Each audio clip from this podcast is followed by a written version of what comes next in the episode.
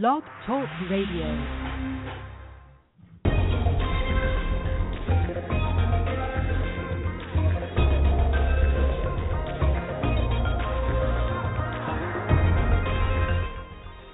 Firefly Willows LIVE presents Revolution, featuring your host, HiC Lutner.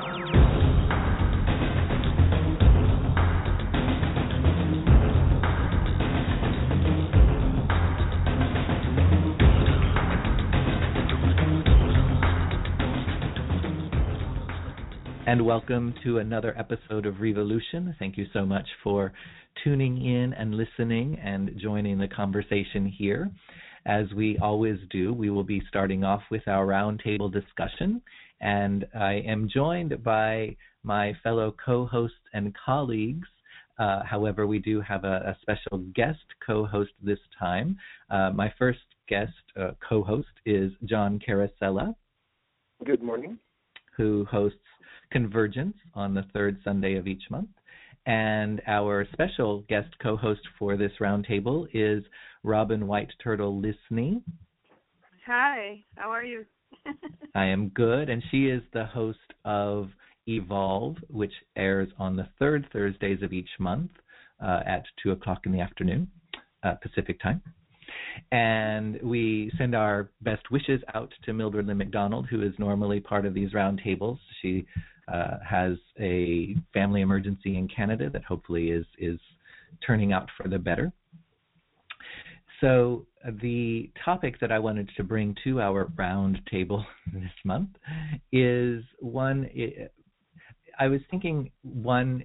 Here we are at the end of the year. A lot of people are thinking about plans for the coming year, what their resolutions are going to be, or what their goals are going to be, or where they want to be at the end of next year, and that kind of thing. So thinking about a little bit of the, the future and where they're going. And we also often hear a phrase like, you know, uh, that we need to be in the present moment, we need to stay in the now. Um, and so it struck me that there's a little bit of a challenge in those two things because we're we hear a lot about thinking about our goals for the new year, et cetera, and then we're also hearing a lot about staying in the present. So I wanted to bring this idea of how do we stay centered in the present or how do we stay grounded in the now while mm-hmm. still thinking about maybe worrying about or planning for the future in some way. So my my first question that I wanted to put to my esteemed colleagues is when you hear that phrase, uh, you know, stay in the present, uh, be grounded in the now. What does that mean to you?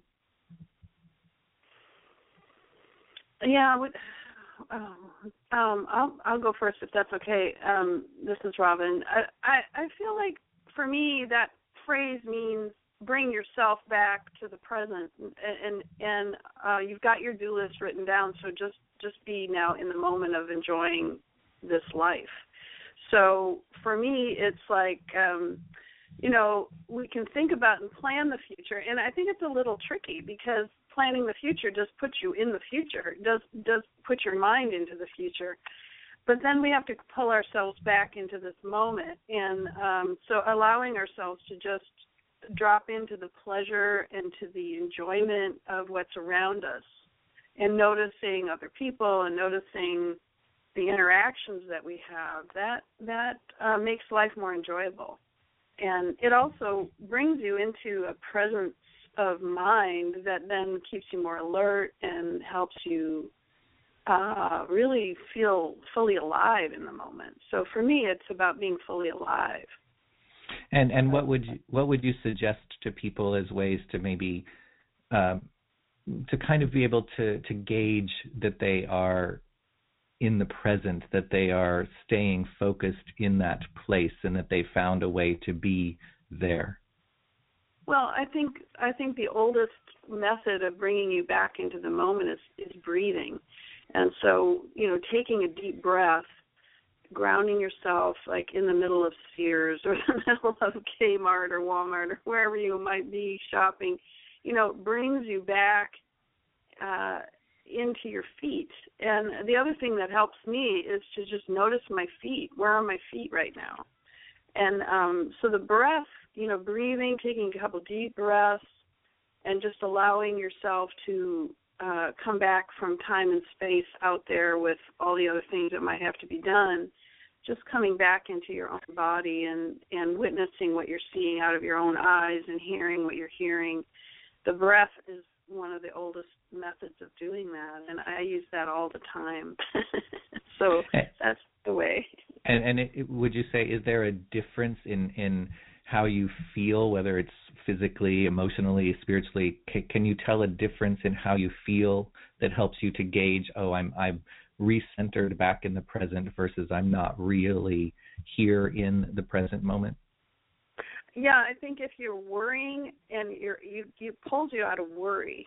So one of the things that I notice is instead of perseverating about how I'm going to actually get everything done, when I take a breath and breathe and slow down, and um, actually slowing down can help me move quicker. So, uh, you know, can help me just go with the flow of my energy rather than trying to force myself through the day. Um, so the breathing, the breathing helps a lot, and it also helps me. Uh, I use my three, the three stars of the self, which I've been taught by my guides. You know, the star above our heads, the one in our hearts, and the one in our pelvises. And if you if you breathe into the top of your head and exhale out your feet, that brings you into your body completely and it, it gives you you can do it in a split second and it will bring you fully present back. And then the worry goes away and it's like okay i'm here now and i'm getting this and i'm enjoying my children or i'm enjoying my family or i'm enjoying that little kid that's coming toward me and i'm waving and saying hi to it you know? So it it can bring you back into the enjoyment of the moment. And uh the three stars works like a charm so I use that all the time, all the time. And, and John, one, what is what does it mean to you when you hear that phrase? You know, be in the present moment, stay in the now, and when when you if you experience that, um, how do you how do you gauge that that feeling of what it feels like when you're centered in that way versus not? Well, I think for me, the phrase you know, get grounded, be in the present moment there's there's sort of two different uh, aspects of it for me, uh, and I've been trying to bring them together over the years, but it's a little bit tricky. Um, being in the present moment for me, uh, it it it in, invites me to uh, relinquish worries, which I think most of my uh, historical tension has been worry about the future uh, as I've gotten older and that there's more miles on the odometer, uh, there's also the sort of uh, regrets about the past, right? And so, so the call to be in the present moment is an invitation to release worry about the future and sadness or regrets about the past. And so that's what it calls me to. Uh, to the idea of being grounded has been something that I've that I've struggled with for a long time in trying to understand what does that actually what does it actually mean to be grounded? How do you how do you you know, there's all kinds of esoteric descriptions of uh, of how to do it, but how do you know when that's happening and what does it feel like? That has been a challenge for me, and so I'll, I'll talk a little bit about that in a second. Um, the, the the methodology, I agree with Robin. The breath is an extraordinarily powerful uh, and very reliable tool to put you into the present moment. And it does require a little bit of practice and, and maybe a little bit of coaching to uh, figure out how to do that, right? How to use the breath to do that. And Robin gave one example of breathing, you know, in, inhaling through the top of your head and exhaling through your feet. But even that requires some, maybe some description and some coaching. But the the idea that you can find some kind of immediate satisfaction simply breathing is a powerful way of coming into the present moment. And it reminds me of a, of a Buddhist meditation question. what in this moment is lacking. Right? We can have all these stories and, and tell all these stories about what's not right in our lives, but for many of us, certainly for most of us who live in the privilege of a wealthy country, any given moment, if we relinquish notions about what should be or what could have been, we're never, very rarely are we threatened by existentialist challenge, right? You know, we're, we're, we have air to breathe, we have water to drink, we have food to eat. We most of us will have a coat uh, to keep us warm. In any given moment, we're usually okay. And so, it's the stories we tell about how we how we would like the present moment to be different that take us out of the present moment. But those mm-hmm. are just stories. So we can let go of those stories and be present to what is. It's in being present to what is that uh, lots of little gifts are revealed. So I know I'm in the present moment when I am noticing what is being offered in that moment. You know, I'm I'm noticing that when I look out, like right at this moment, I can look out the window and see how the rain and the fog are obscuring the treetops across the valley, and they look beautiful and soft. And it looks like you know a, a, a black and white photograph, a John Muir photograph or something. I, I can look at the the way the uh, the raindrops on the window are dripping down the pane of glass. You know, and so I know I'm in the present moment when I'm noticing. Mm-hmm and that makes me feel, you know, it feeds. It, oddly enough, I mean it's not odd. It feeds my artistic self. I, I I notice beauty more when I'm noticing. Right. Now well, the grounding I piece. I don't know. Uh, I, one just one one last comment. You know, the grounding piece. I've been trying to figure out what being grounded means for a long time, and you know, the best that I have come up with so far is to say I am made of, my body is made of materials extracted from Mother Earth.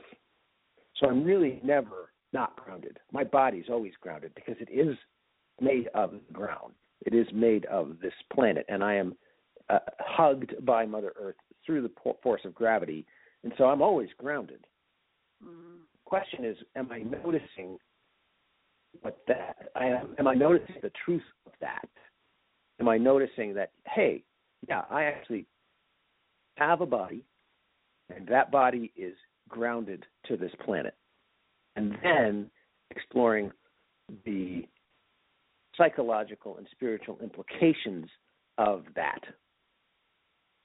So I'm still, I have to admit, I'm still working on this part of the problem.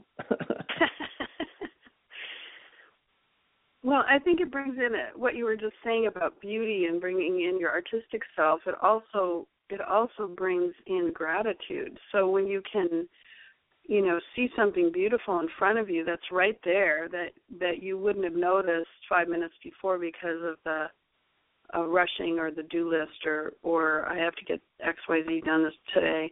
You know, you drop into. I mean, I'm you know using the general you here we we can drop into that moment and appreciate what's right in front of us in a way that we can't otherwise or we don't otherwise and yeah, i think and, the gratitude is huge yes the gratitude, gratitude is big a big yeah bonus. and then gratitude yeah and then we enjoy the moment even more so i think gratitude uh breathing and then gratitude they really go together just stopping and appreciating what we have and who we are and where we are and how we got here and all those things. Well, and I think one of the big themes that has come up in what both of you have been saying is uh, one of the keys, really, to either being or coming back to being in the present or being grounded is slowing down. Mm-hmm. And we we live in a society that is constantly rushing and seems to constantly be creating things to make everything go faster. Um, and it's that that slowing down process because we get so caught up in where we're going next, where we need to be next, what's going to happen next, that we start losing sight of where we are. Um, so, what would you say for each of you, just one thing that is the biggest hindrance or, or is the biggest trigger for you to suddenly not be in the present moment, but to start getting caught up or carried away with the past or the future, uh, rather than just being in this moment of the now? Oh, that's that's easy. Uh, it's self judgment. Right. Any any virtually every uh, every time I find myself not present or not present enough, you know, like in an unsatisfactory way, not present.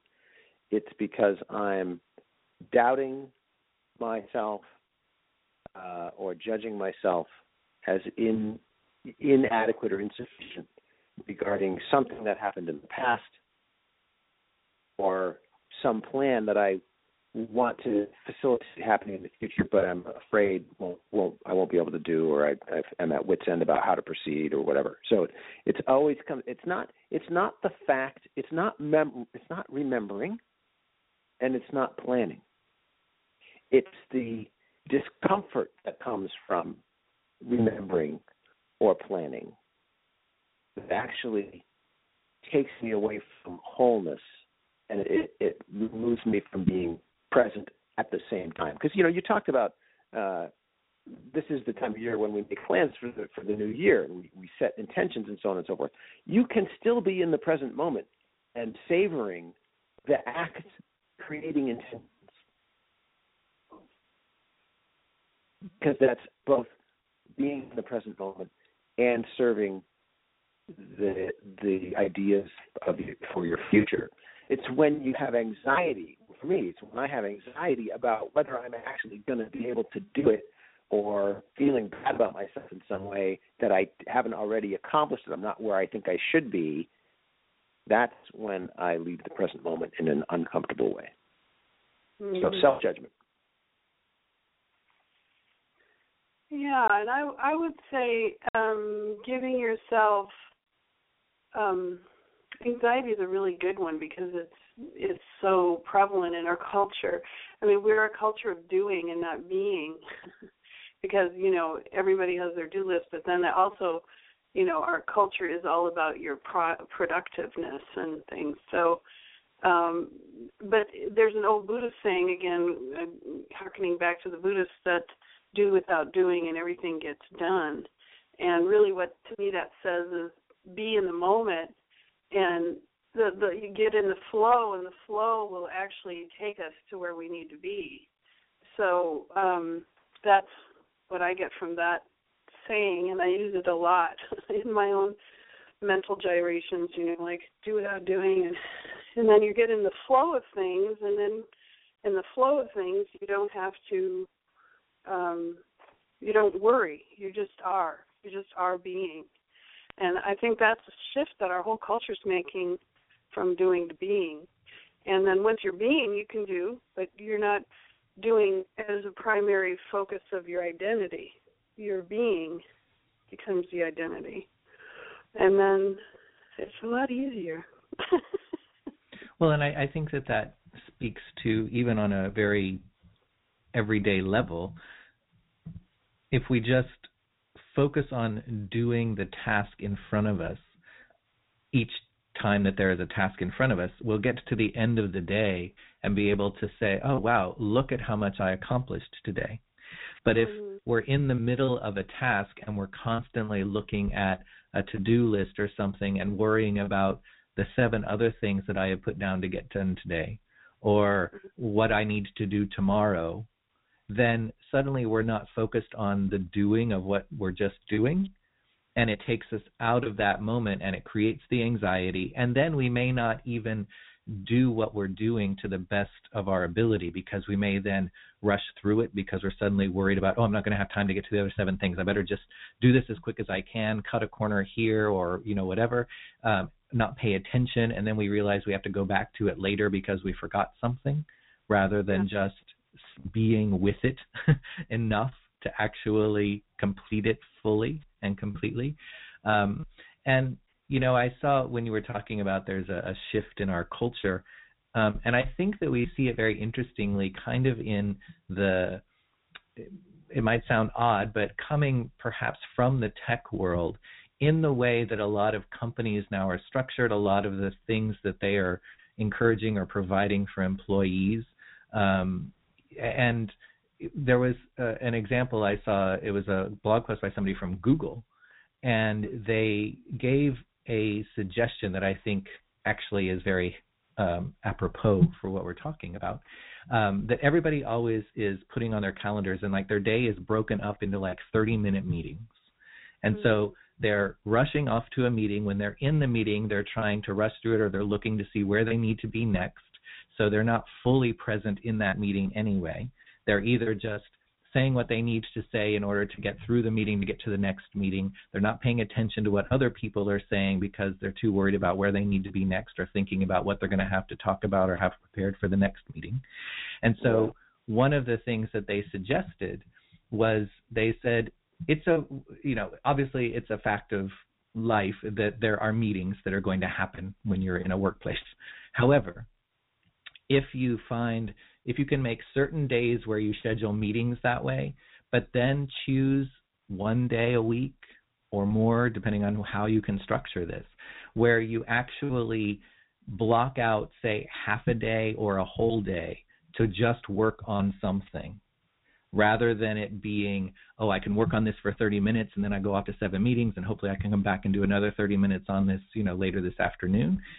If we can just block out the half day or the whole day and then just be with what we need to be doing fully and immersively and completely for an extended period of time, mm-hmm. then I think that's a very uh, strong way of, like you were saying, Robin, do without doing because you're actually able to just be with what you're doing without worrying about oh i've got 10 minutes to do this and we keep looking at our watch while we're trying to get the email typed or you know whatever versus nope i can just focus on what i'm doing because i know i don't have to worry about anything for another 4 hours. Right. Um, so so that i think is is one tip one suggestion one way.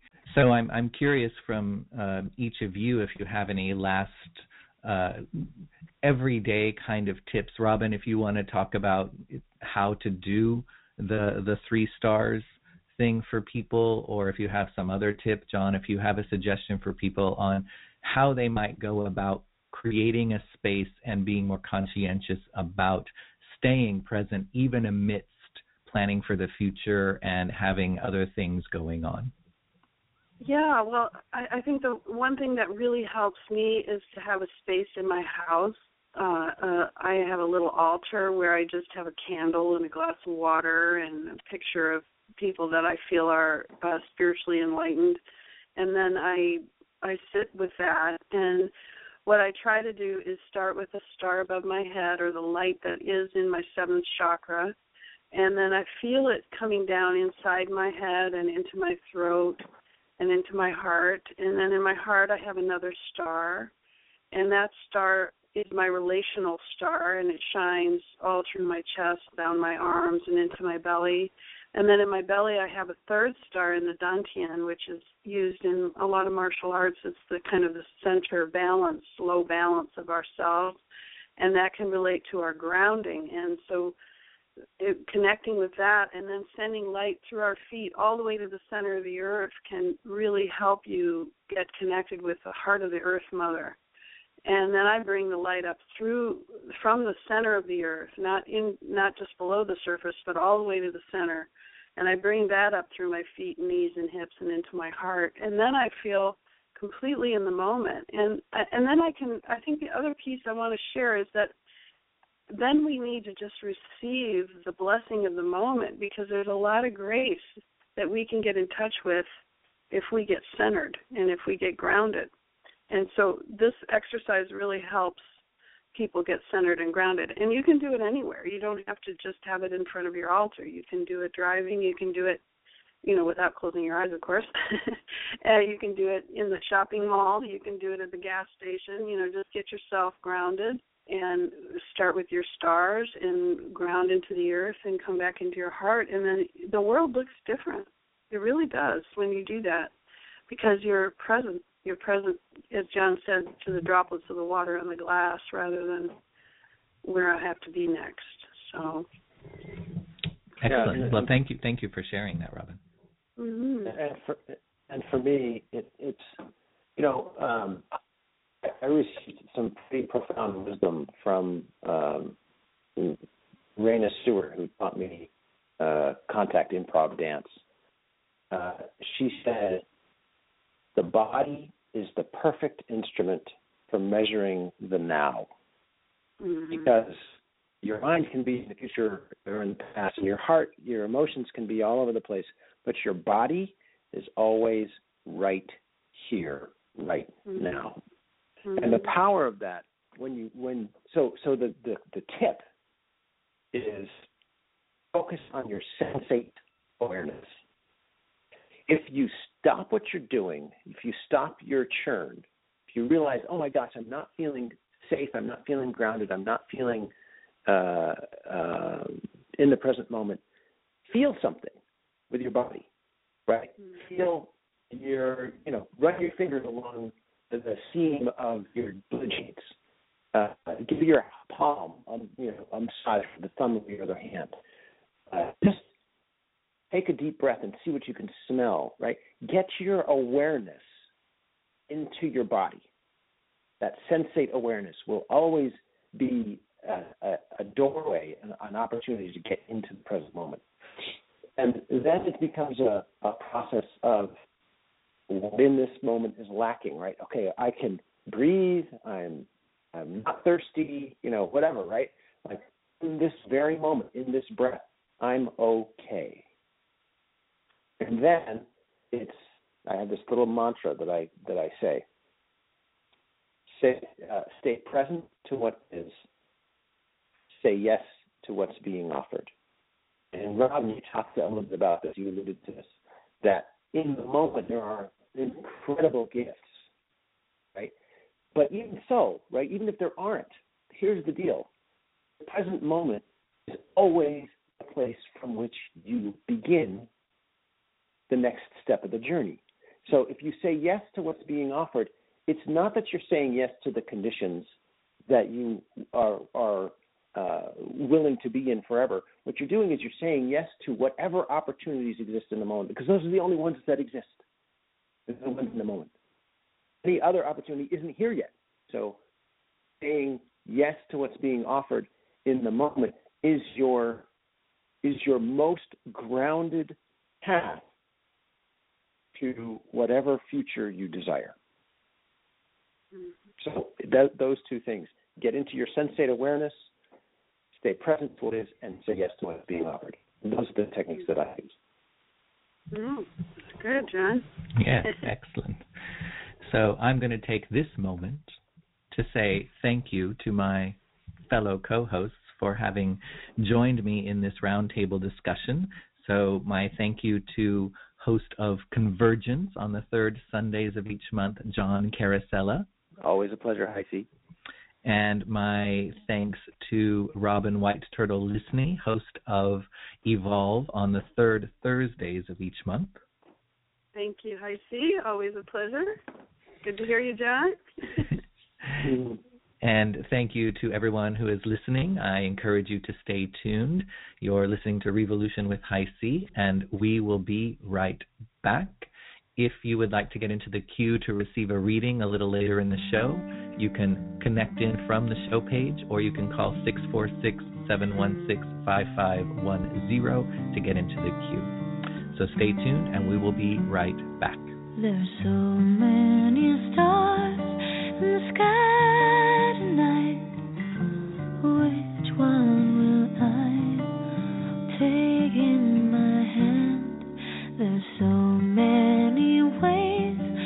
could live my life, which one will I make part of my plan? There's so many spirits in the air tonight, trying to pull me away. You're a part of me, you're in every breath that I breathe. To take a step backwards if I don't see face. You're a part of me. You're listening to Revolution with host HiC Lutmers. Find out more at facebook.com slash revolution with HiC. And this is what I dream to be real. This is my reality.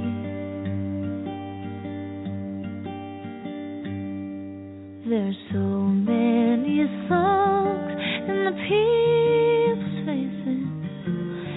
Everyone could be yours, but they're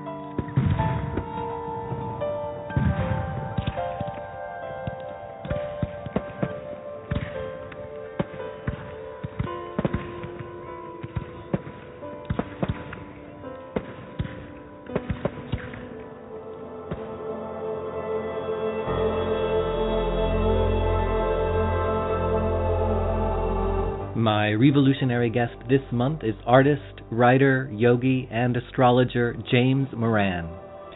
James has studied astrology principally under Richard Tarnas since 2008. A yoga instructor trained by the Iyengar family in Pune, India, James received his teaching certification from Rodney Yee and has led yoga classes for Fortune 500 companies such as Google, Cisco, and Yahoo. His astrology practice is informed by his two decades of experience in yoga and meditation. James is also an artist and a writer who regularly publishes fiction, poetry, and material on yoga and astrology. His writing has been published in Archai, the Journal of Archetypal Cosmology, as well as other journals. A native of the Washington, D.C. area, he studied at the University of California at Santa Cruz you can find out more about James and the services he offers by visiting his website at jamesmoran.co. So please join me in welcoming revolutionary guest James Moran.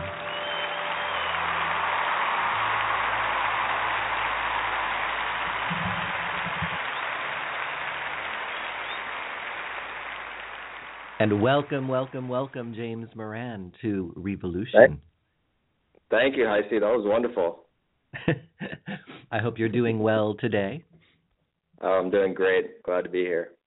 Excellent. Um, so I uh, thought it quite appropriate the roundtable discussion since there was much about staying in the present while thinking about and planning for the future. And here we are to talk about the astrology of the year, which often people think of as predicting things, etc. But Right. I think that if we remember the stars compel rather than impel, that we always have the choice. It's just understanding what influences are there for us to be aware of, how we can work best with them, or what to be best prepared for.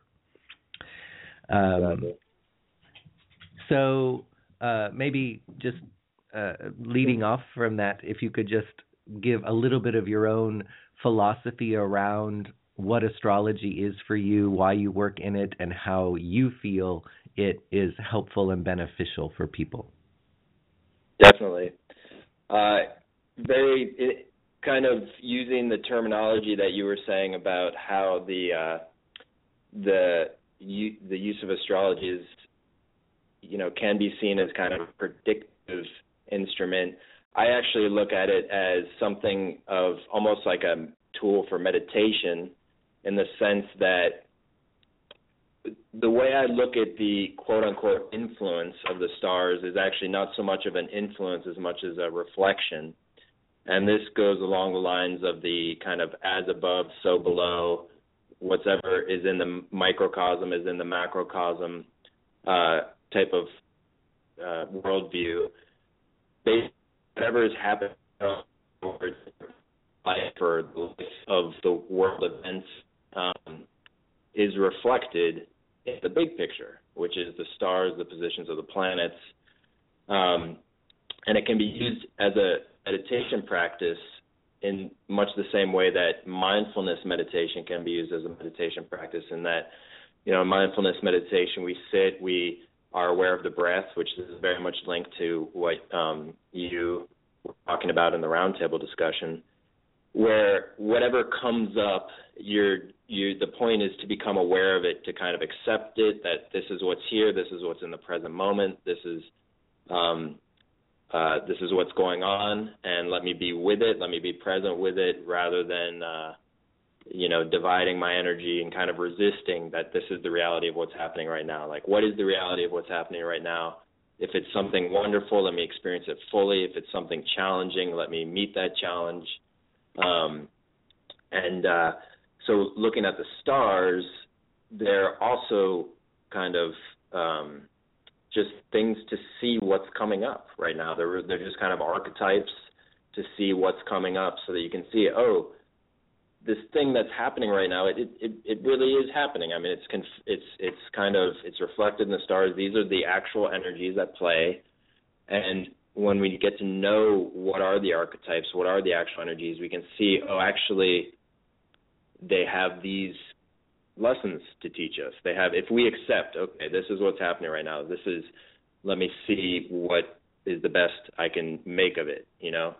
Then it oftentimes the archetypes will have some lesson to teach us. They'll have some kind of uh, character development in mind for us to kind of reach towards our higher potential. Excellent.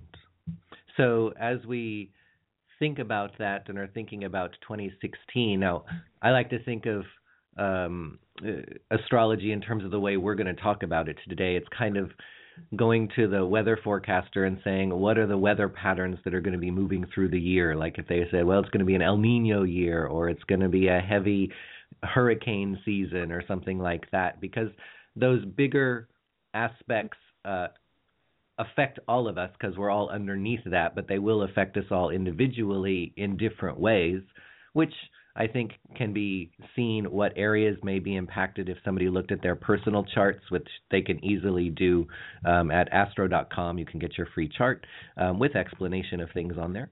Um, but looking at the the transit through which house can give you indication of what area of your life might be most affected um, from different things. Uh, so if we're thinking about the overall year and what some of the weather patterns and things are, what would you say are some of the primary themes, lessons, um, focus that seem to be standing out as characterizing 2016 astrologically? Sure. Um, I'll start by saying that I really like your metaphor. That's another great metaphor for talking about astrology because in that way, astrology can be used, as an actual practical tool because, you know, if you listen to the weather forecast and it's forecasting rain, you're going to bring your umbrella. Um, you know, if you're listening to the weather forecast and it's forecasting snow, you're going to be prepared. If it's forecasting a season that looks like flooding or whatnot, you know, you're going to be prepared. Um, and and so with that in mind, know, well, and, and that's and that's where I think of it's also important to look at our individual charts because while we may all be affected by the rainstorm, it could water the garden and be just what you need for your garden to thrive that you've been cultivating. And it could also, my next door neighbor, it could be flooding their basement. So exactly. you know that that's what looking at the personal chart gives you that sense of is what house is being transited by the planet that the planet is moving through and then what area of your life is it going to flood the basement or is it going to be just what the garden needs to grow and to thrive and so that helps us to know how to prepare and how to best That's- that i think That's exactly right. Yeah, that's. I mean, that's a very. That's a. It's both a very healthy overall way of looking at astrology, and also it's it's it, it shows a good understanding of astrology that you know you want to. If you want to find out what is, uh, if you want to find out kind of where you're at, particularly individually, your all the various life cycles that are kind of described by astrology, you know, you can look at your own chart and your own transits. Um, and what we're going to talk about right now is a little bit more the world transits, kind of the backdrop of what's this how is this stage set in terms of world events? What are the what's the you know what what is what are the what's the background background that we're all kind of in playing against. Um, so with that in mind, it's funny that we're talking about weather because one of the biggest transits for this year, and it's actually was going on last year and will continue a bit into 2017, but this year is kind of the real heart of the storm, is uh, a transit which is a transit of Saturn to Neptune. So what that means is um, Saturn, the planet, um, as seen in the sky, if you were to, you know, see you, Saturn is the last visible planet. So at night, if you were to look up and spot Saturn, Neptune is Saturn's in Sagittarius, Neptune's in Pisces.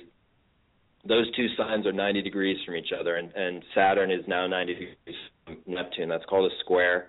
That's called a hard aspect, which means challenging aspect.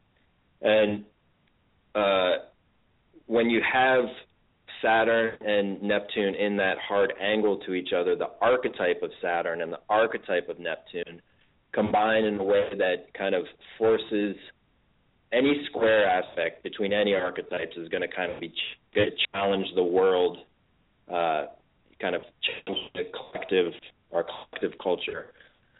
And so Saturn is the archetype of uh, the reality check, the kind of the bottom line, the the the, the facts of life, the hard um, the hard aspects of reality, the practical uh, obligations of life. And Neptune is quite the opposite. It's Neptune is the the you know Neptune was the ocean, and Neptune is the archetype of kind of the the oceanic realms that have no boundaries, they have no center, they they they're associated with infinity, with heaven. Neptune's associated with, with the actual ocean. Um, it's associated with the imagination and spirituality. And when you have these difficult, you have this combination of the kind of the the oceanic spiritual nature of Neptune in aspect to the real heaviness, the gravity and gravitas of Saturn. Um, you have uh, you you, have very literal uh, manifestations of it, which are things that have to do with water and the ocean that are very kind of uh, um, challenging, heavy. Uh, in the last one we had was the opposition between the two planets. I was in 2005, and right as it came into orb, which means right as they those two planets activated each other, Katrina, um, uh, the tsunami in uh, the Indian Ocean. This time around, we have you know refugee crisis, the the phase of woe on the on the seas, you know, the Mediterranean. Um, you know, people that are just kind of like put into boats, and it's uh, it's it's a very challenging story. Everybody knows the headlines all across the world, um, and so there's also other aspects to this combination, which are uh, Saturn is associated with with structures and boundaries. Um, you know, in order to be actually here with your feet on the ground on Earth, not only do you need gravity, which you know was spoken about in the uh, in the roundtable discussion. You know, that's Saturn, what keeps you grounded. Um, you also need structure. You need bones, something that kind of is your support structure against uh, gravity. And you need, uh, in a more, you know, widening out into a kind of metaphorical sense, you need the structure of a home, you need the structure of a job, a schedule, uh, a, a country that has borders, and, and, and so again, Saturn has borders. And Neptune, being the oceanic, it doesn't have any borders. It doesn't have any kind of infinite. Not only that, it tends to dissolve whatever archetypes kind of come in contact with it. So we have also that kind of um, question going on in Europe of, you know, where do we make the borders porous and let kind of the influx of refugees, where do we kind of make the borders more uh, secure? Uh, and uh, we the we had um, I think it was the conjunction when the two planets were together. uh, in 1989, we had the same question with uh, the Berlin Wall. Um, is that border necessary? And then eventually it got dissolved by Saturn completely, and that's kind of a positive manifestation of uh, that dissolving of boundaries. Um, so there's uh, there's actually another player which kind of complicates uh, the picture that actually can make it uh, can kind of be a saving grace, which Jupiter is also um, in that constellation. Jupiter is 90 degrees from Saturn, so it's in that same kind of square configuration to Saturn, and it's in 180 degrees from Neptune. It's in the sign of Virgo. And Jupiter is inclusive, that which includes and expands and includes more and more and is very kind of celebratory and inclusive. Um, so we saw it in September when Germany, uh, you know, was welcoming these immigrants, these refugees, you know, celebrations, celebrating um, kind of the that sense of actually kind of the, the the crisis of the lowering of the borders meeting a kind of happy ending of larger integration, larger larger inclusivity. Um, so that that uh, three planet combination is um, the the two just Saturn and Neptune. They'll actually continue through 2016 and actually through most of 2017. But though by 2017 they'll be their their strength will be waning. Um, 2016, uh, Jupiter will be there with them through. Um, it'll be pretty tight in that constellation from February to to July. Um, so that'll be a pretty interesting kind of juxtaposition where you see the tough spiritual challenges mixed with the kind of larger, in, the all piecing it together into the larger picture, the larger kind of um, integration. Um, you know, good uh, just to kind of give a, a, a, real grounded perspective on not only what is the Saturn Neptune complex, but also what are world transits and versus personal transits. Um, you, you the, if we're talking about world transits, we're talking about that we're all that that is just that we're all a part of, whether it's hitting us hard personally or not. You know, we might not be that affected in our personal lives, but the backdrop is there for all of us. Like for instance, in your roundtable, the tenor of the conversation that I understood was actually very Saturn Neptune, because even though we weren't, there wasn't talk about like the specific uh, kind of real spiritual challenges. There was kind of a backdrop of an understanding of how to get to a practical spirituality. Practical being Saturn, spirituality being Neptune, and there's that sense of um, kind of being rooted on the ground, gravity the feet. These are all Saturnian things as a spiritual practice. So, you know, Saturn is very mundane. It's not like, oh, let's talk about a spiritual practice that takes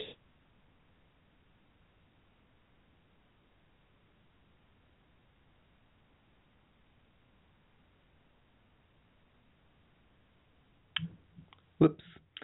Well, since we're talking about astrology, it seems that perhaps Mercury retrograde is playing its little tricks on us with our connections here. Uh, so I'm going to see if we can perhaps get James back on the line ever so quickly. Um, I would like to say, in terms of my own personal thought uh, uh, regarding this um, Neptune square Saturn, that it strikes me that there is a bit of. Oh, sorry about that. hey. Hello, welcome back. hey, great to be back.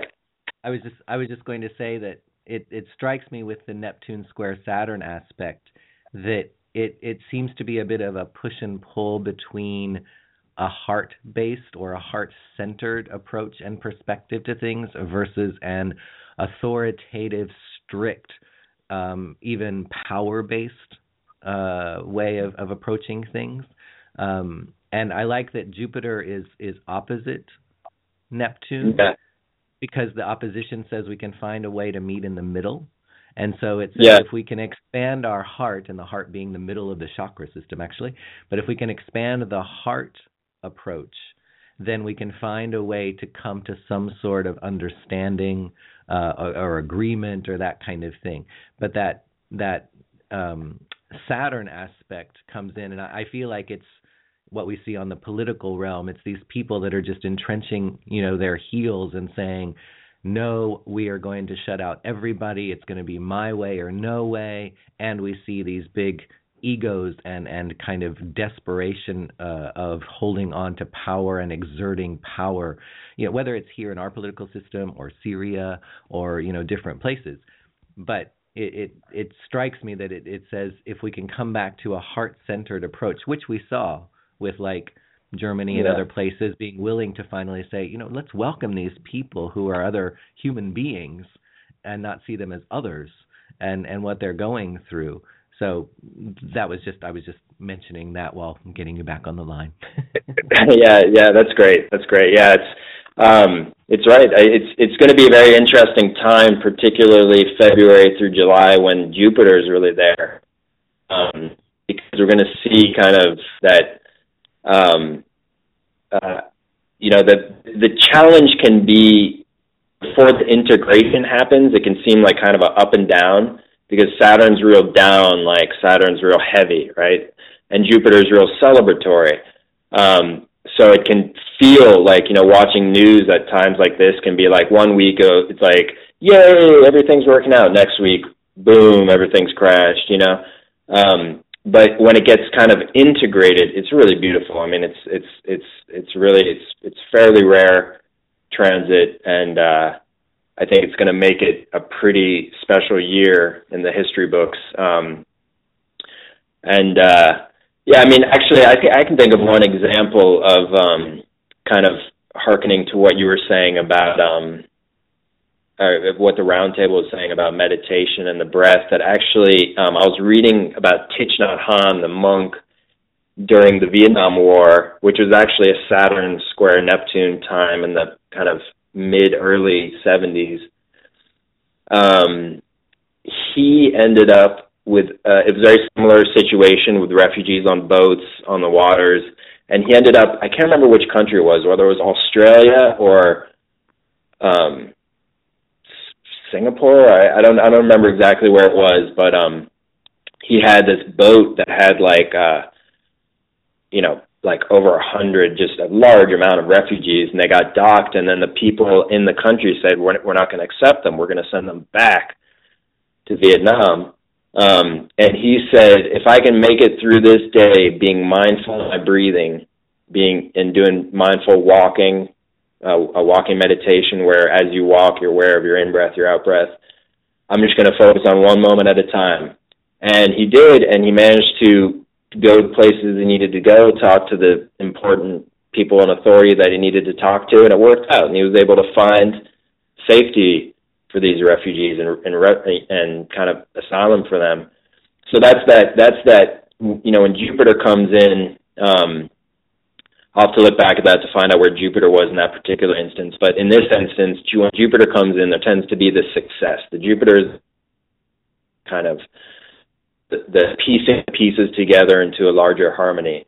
Um, thinking about what you were saying with power, there's actually another kind of even further backdrop transit, which is the Uranus square Pluto, which um, which is which has been with us since 2008, 2009, and it's actually beginning to wind. It's beginning its slow wind down over the next five years, next four years. Um, and it's that's it's the energy that revisited us when it started in 2008 9 from the 60s that was the last time those two were an aspect to each other and significant aspect to each other like they are now.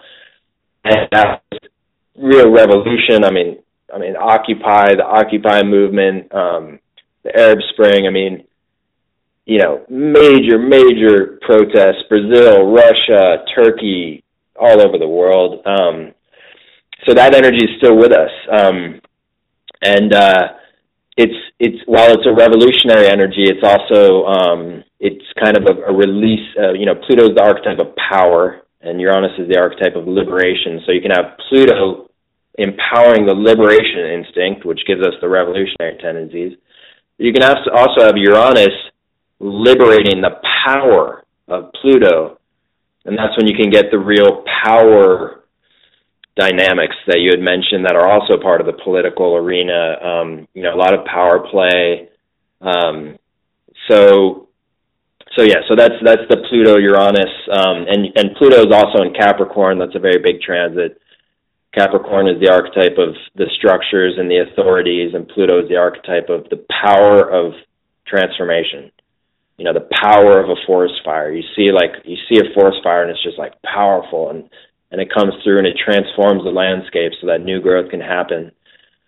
And uh, Capricorn is the arc is the sign of all the institutions that, and all the authorities. That includes the police, um, the banks, the government, um, and Pluto is really, you know, I mean, when these transits begin, they oftentimes show up in their very rough, unrefined forms, their problematic forms. Then we on the ground have to wrestle with them and kind of digest them and do the work to come out with the lesson and the transformation.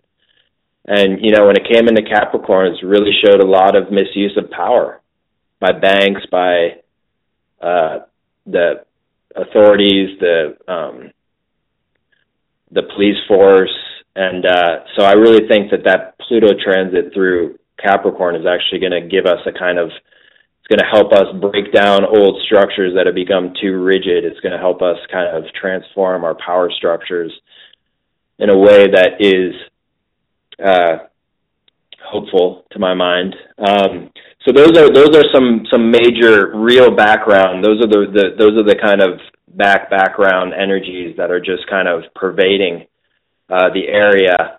In terms of dates, um, the Uranus Pluto is here. It's been here this whole decade. That's a big. That's enough of an outer planet transit that it's it's just kind of around for a decade every time it comes into aspect. So when we hit 2020, that'll be the end of the decade. That'll be the end of that theme of this decade that'll have colored this decade. But the Saturn Neptune and also the Jupiter Saturn Neptune, that's very specific to this year pretty much. Um, and uh, yeah, so the Jupiter Saturn Neptune, February through July is the time to really look for the integrating aspects of all the um, kind of whether it's collective clashes between kind of collective uh, challenges to our spiritual structures. Are we? Do we? You know what? Are we practical enough? Are we? What's what's the connection between reality and spirituality? Can we be there for people? Can we use actually the reality as kind of our spiritual consecration grounds? Um, and uh, coming kind of coming into spiritual authority, whether personally inside ourselves or as a culture um, or as a world. Um, actually, Jupiter leaves that T square. Jupiter moves faster than Saturn or Neptune, so it's gonna it's gonna be out of there by um, by the end of the summer, by September. So that's going to leave us with just Saturn and Neptune when the election comes around, the presidential election, and uh, so something to keep in mind, I think, is that when you have just Saturn and Neptune, sometimes you can get Saturn Neptune also incidentally is the fear mongering that you I believe you mentioned in the political arena. You know, it's not only keep the borders, keep the try to keep the borders against this tide of this influx, but it's also this pervasive, you know, Neptune tends to make things pervasive and Jupiter is very judgmental and I mean sorry, uh, Saturn is kind of judgmental and can be judgmental and can represent the fears, judgments. So that's kind of portrayed in Donald Trump's. He's he's almost embodying that, carrying that for the collective, if you will, right now. Um, so when the election comes around, we're not going to have Jupiter there to kind of rescue us. It's going to be kind of the reckoning time. Um, the next, the last time that happened was when Jupiter uh, was when Saturn and Neptune were in opposition in 2004 when Bush was reelected. Um, and then there was kind of this general ennui, this general kind of uh, cultural blah kind of feeling. Um, but the, the point here is that um, not kind of to have a negative outlook that you know whoever might be elected, we might be left with a kind of a uh, we might be kind of feeling uh, pessimistic about the um, the term.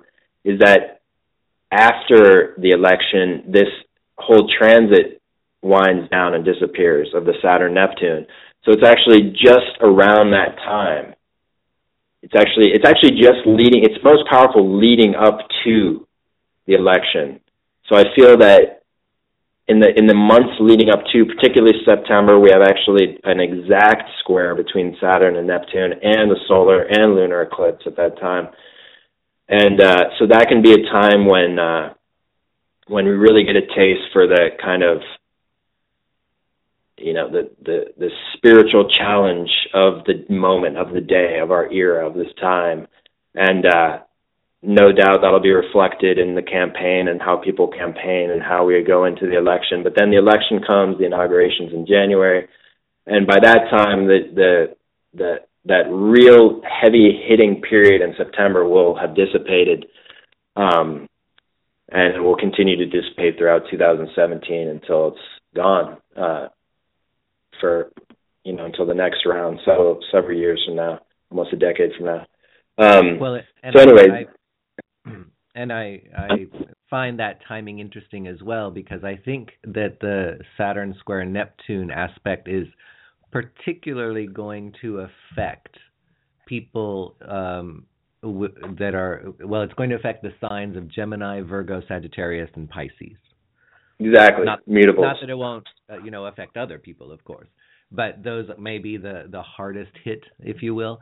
But because no doubt, because Virgo is basically September, then it yep. it ties in with that's when it kind of uh, ramps up for its big finale, and then yeah, to kind of move out of that uh, a little bit.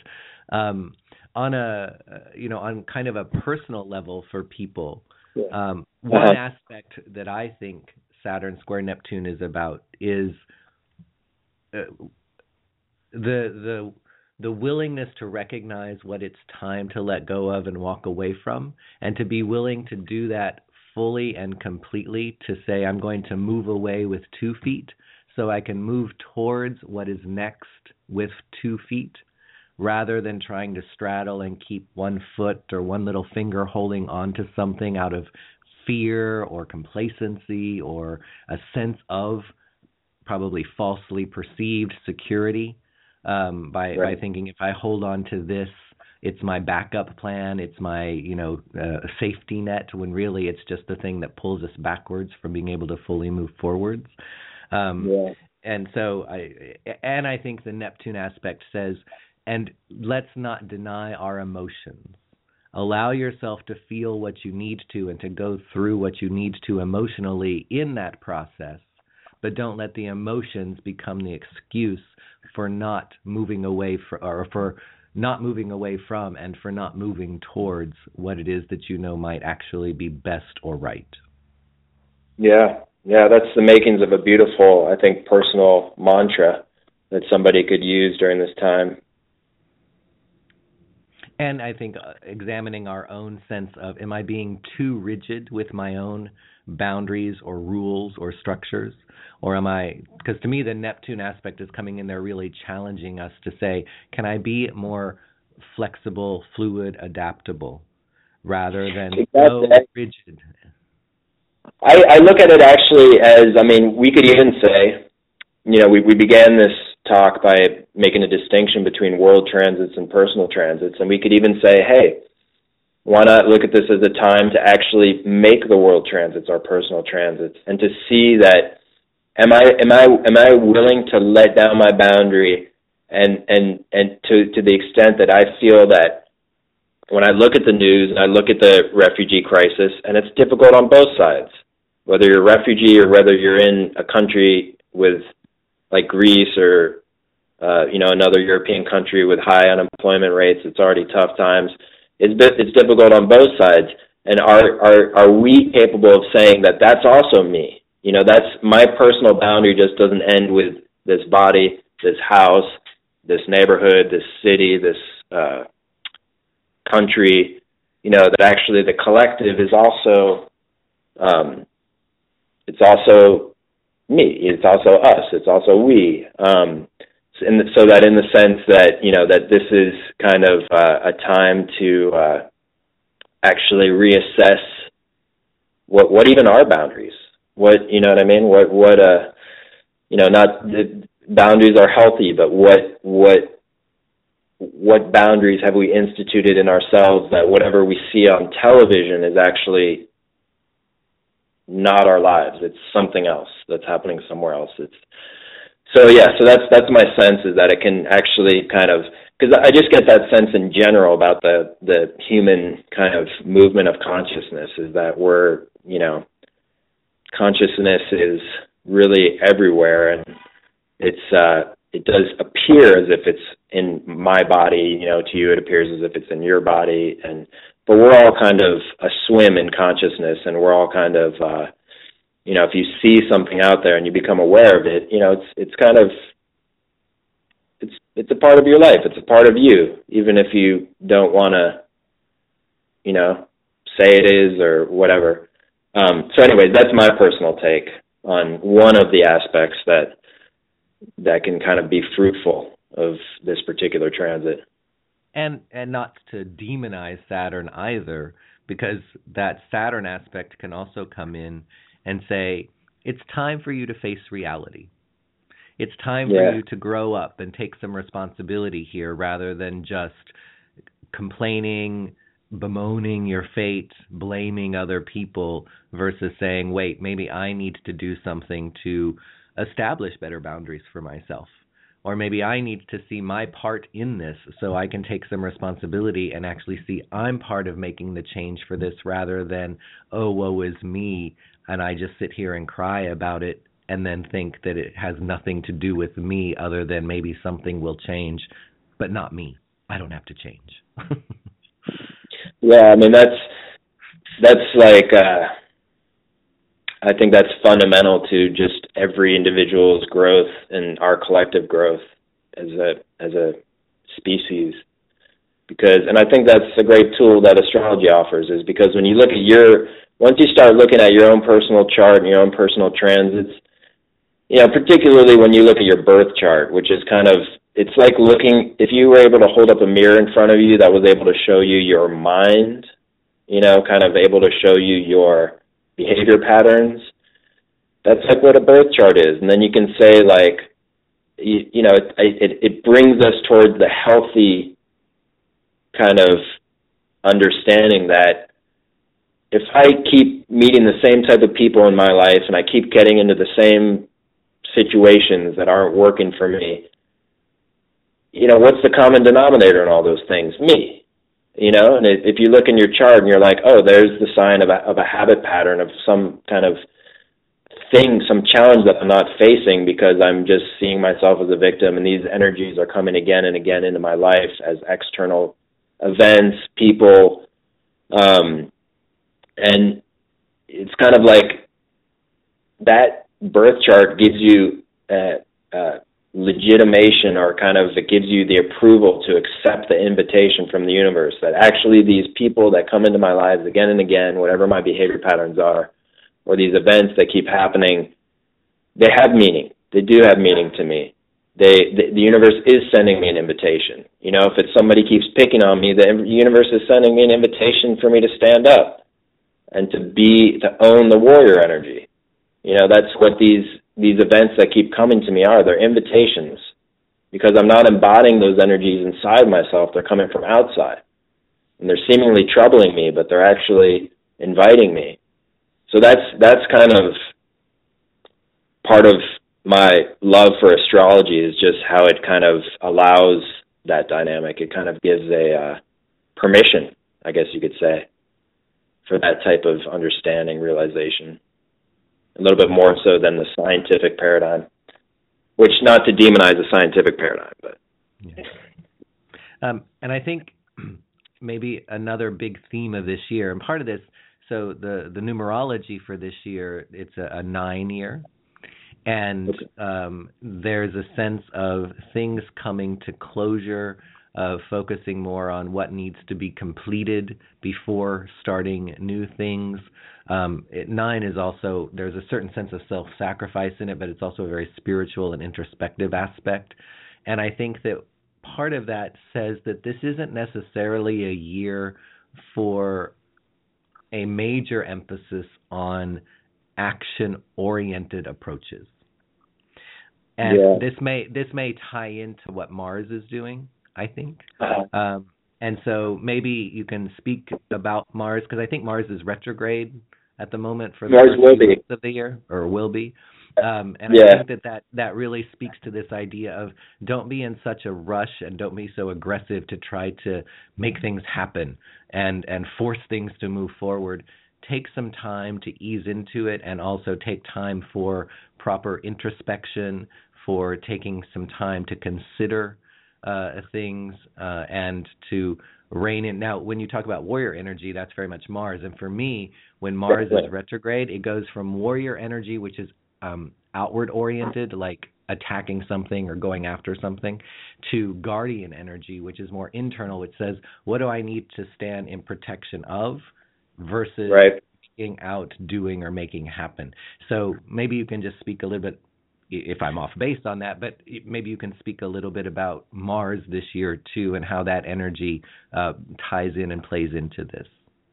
not off base on that at all. I feel that what you're saying about the numerology, I can I can feel that because it I don't know, it just seems to have that feeling that we're the Uranus Pluto square is kind of coming to its point of winding down. The Obama administration's coming to a close. We're kind of I do get a sense um, and maybe who knows, maybe it's primarily intuitive too that we're coming to a, a bit of a conclusion time to kind of so that new things can sprout and with Mars, that's really interesting that you bring it up that way. It is it it'll it'll be retrograde. Um, the actual retrograde, the actual time of it of moving backwards, which is actually um, for those of you that aren't familiar with retrograde, it's just a visual appearance from the perspective of Earth that it's moving backwards. If you were to stand outside at night and watch Mars over the over um, the retrograde period, it would appear to be going backwards um, it's not actually going backwards. It's just because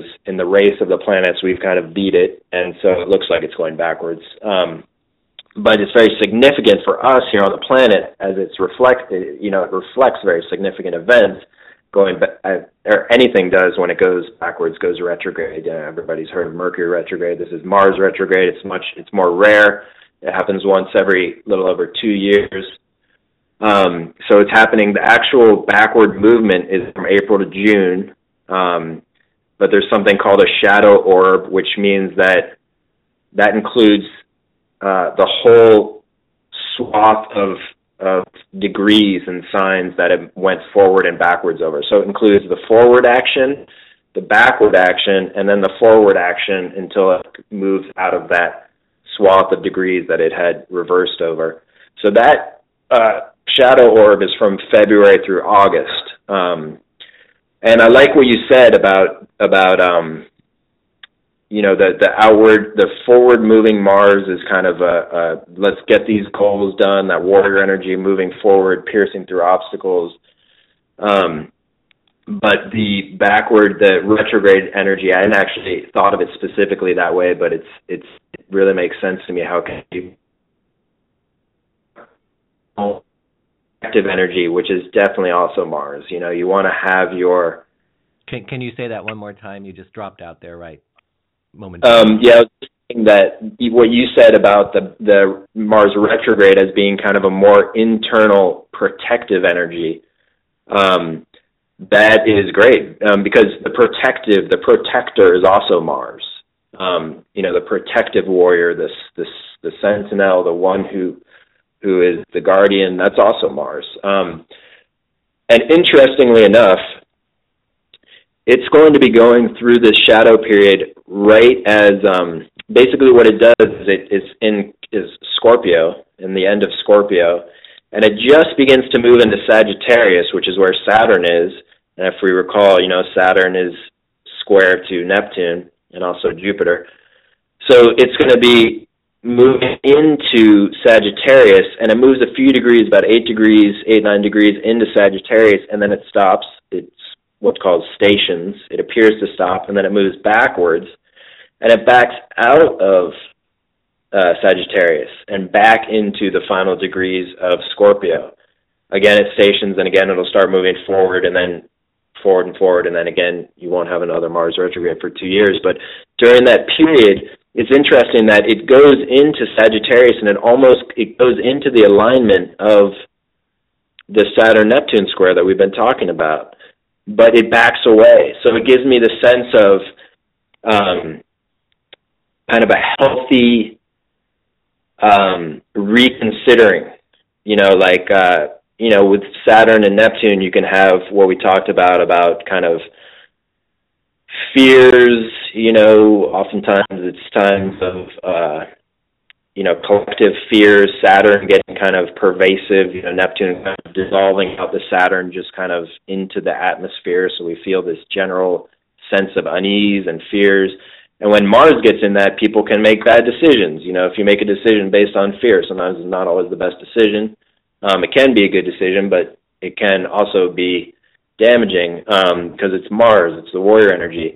But what it does is it, it it begins to go into that alignment, it begins to go into that square, but then it backs away. Um, so and then it, and then once it's backed away through the full retrograde, again it'll do a second pass and it'll go in, and it, that gives me the sense that when it does that second pass, it'll be a little bit more a time for us that will be a little bit more conscious of our actions, a little bit more conscious of the effects of our actions, a little bit more conscious of the effects of, and hopefully, you know, the the collective, the countries, the politicians, everybody will be participating in this kind of sense of being a bit more consciously acting, seeing how, you know, we kind of moved forward, maybe jumped the gun a little bit, and then we had to go back through that retrograde period, reconsider, reconsider, and then move forward more with more confidence. And that can be on the personal level too. It can be a Mars retrograde is a very powerful thing, and when it, depending on where it lands in your chart, it can be a time of exactly that, where you kind of you you got your warrior energy moving forward into Sagittarius, and then there's kind of this sense of hold on, I need to set the stage more. Preparation has to be done. Let me let me back up, and then when the preparation is right, I'll do my second charge and kind of do it in the right way. Um, so I'm looking at that as kind of a hopeful uh, aspect, hopeful position, a movement, and uh, I don't know. I think I think you've helped me out with that actually, with seeing it in that way. I see the way you framed it. well, and I think also from what you just said, that sense of not jumping the gun or knowing when to really start to move forward with something or put a lot more energy or push behind uh, moving something forward will really be towards the end of summer and beyond as Mars begins to move direct again and moves out of that shadow period. Um, eh, you know, so that's just something for people to keep in mind, especially if there were particular projects or goals or that kind of thing. Um, to to maybe think about that kind of timing and to not get too dissuaded if they are starting something or trying to move something forward in the first part of this year and it feels as if they go two steps forward, one step back. Don't think that it's like going to fail versus that's just part of that energy that's there that says, "Oh wait, let's take a step back and see do we need to adjust course? Is there something we need to wait on that we were rushing without or something like that?" Yeah, that's I mean, to keep it on i mean to just kind of reel it back to a very mundane personal level you know it can be exactly that and mars's uh, rules a lot of times uh, athletic projects even surgeries. Um, so if you're having and, and you get to um, you get to the kind of you get to summertime or maybe you know the end of spring beginning of summer and you get frustrated oh why was that surgery rescheduled? Why was that? Why why did i why can't I do this one marathon? Maybe I had a sprain or something. But then you take the time and realize that that happened for a reason. that when it is moving forward and gets to the end of the summer and it's kind of passed through the whole shadow orb, then it all becomes clear. Oh, you know, God timing is always perfect. You know, like it happened for a reason. Now I'm ready to go forward in a better way. You know, maybe I have the right doctor signed on for whatever is the procedure or the right, or maybe I've healed from the sprain. I can do the wrestling match or whatever it is. You know. So, and it sounds like, especially the the first part of this year is it has its challenges, let us say, but I think mm-hmm. that we can end on a high note for people. We can end on a very hopeful note because if we look yeah. towards the end of the year, then we get Saturn trine Uranus. Um, and so. I'm wondering if you can speak a little bit about that and how that really shifts the the tenor of the energies and also may have us feeling much more hopeful, optimistic, um, motivated uh, as we get towards the end of the year, even as we look back, feeling as if maybe it was a bit of a difficult or challenging year in the first portion of it. Yeah, yeah. Um, it it will. Uh, you know, speaking of Mars, I think time to the end of the year, we may feel that we've ran a marathon, um, and we may. Uh, um, you know, feel both the looking back and the wow that I've done and and uh kind of sense of sense of relief that I we got through it, but also a sense of accomplishment. Um, and with Saturn going into trine uh, Neptune, um, kind of a balanced, uh, you know, a balance between future oriented and practical. Uh, um, it's it's actually the time when Saturn's beginning to move out the square to Neptune, um, and that it's in a trine to to Uranus is just kind of uh, a balance between, for instance, technology and the practical concerns of life. Uranus is technology, and Saturn is the practical concerns of life. Uh, Uranus is the future. Saturn is kind of the past. Um, Uranus is um, the rebel, and Saturn is the kind of practical, grounded person. Um, so it's kind of a balance to be struck there between those two. And then also, I it's I, I I do think that there's also just something to be said about um, what you said about the numerology of the year in the sense of kind of starting a new. You know, Uranus is going to be making its move by the end of 2016. Uranus will be um, just about into Taurus, leaving Aries behind. So that's a change of sign.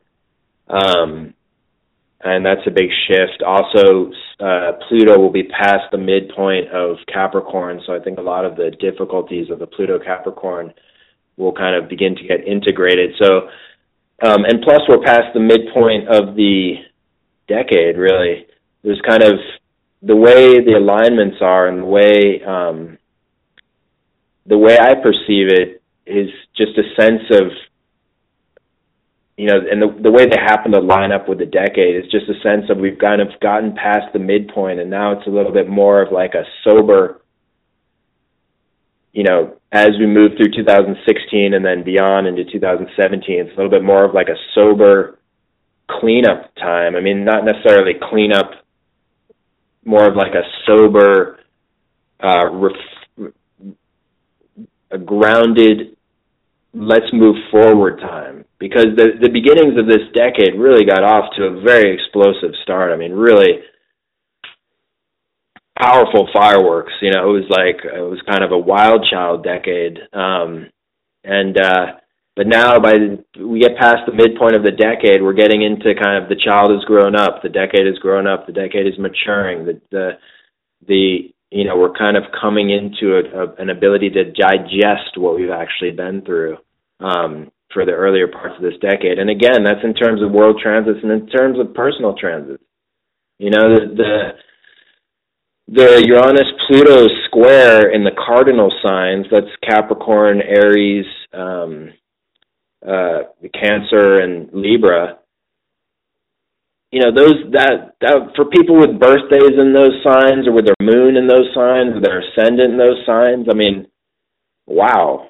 You know like it's been a wild decade. A lot of change a lot of transformation a lot of um it's really been a transformational time. So um i think that moving forward as those dynamics kind of begin to cool off a little bit um we're going to begin to see our new leaders i think our new young people. That's another uranus Saturn trine.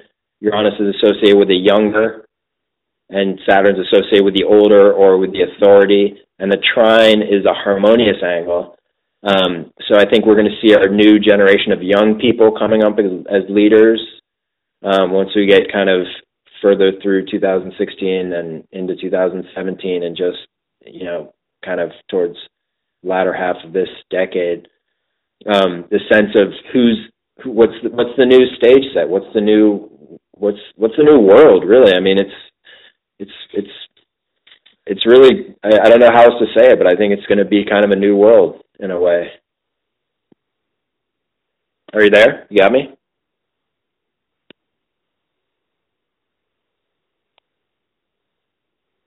Copy, copy. Are we still on? We are. Sorry, I I okay. had muted myself. Um, right.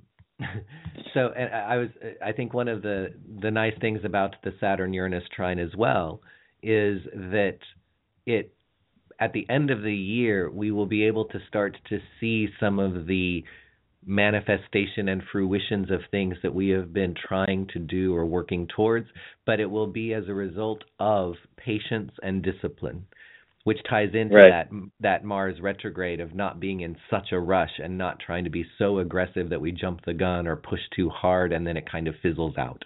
So I think it's a nice way to end the year is seeing some of the things we've been working towards or trying to do starting to really take shape and we are able to then say and you had alluded to this before, you know, patience pays off my my willingness right. to have the discipline and to wait this out and to do it according to right timing rather than my timing actually right. ended up being best and now I'm seeing the the fruits of those labors the rewards of having approached things that way um, exactly.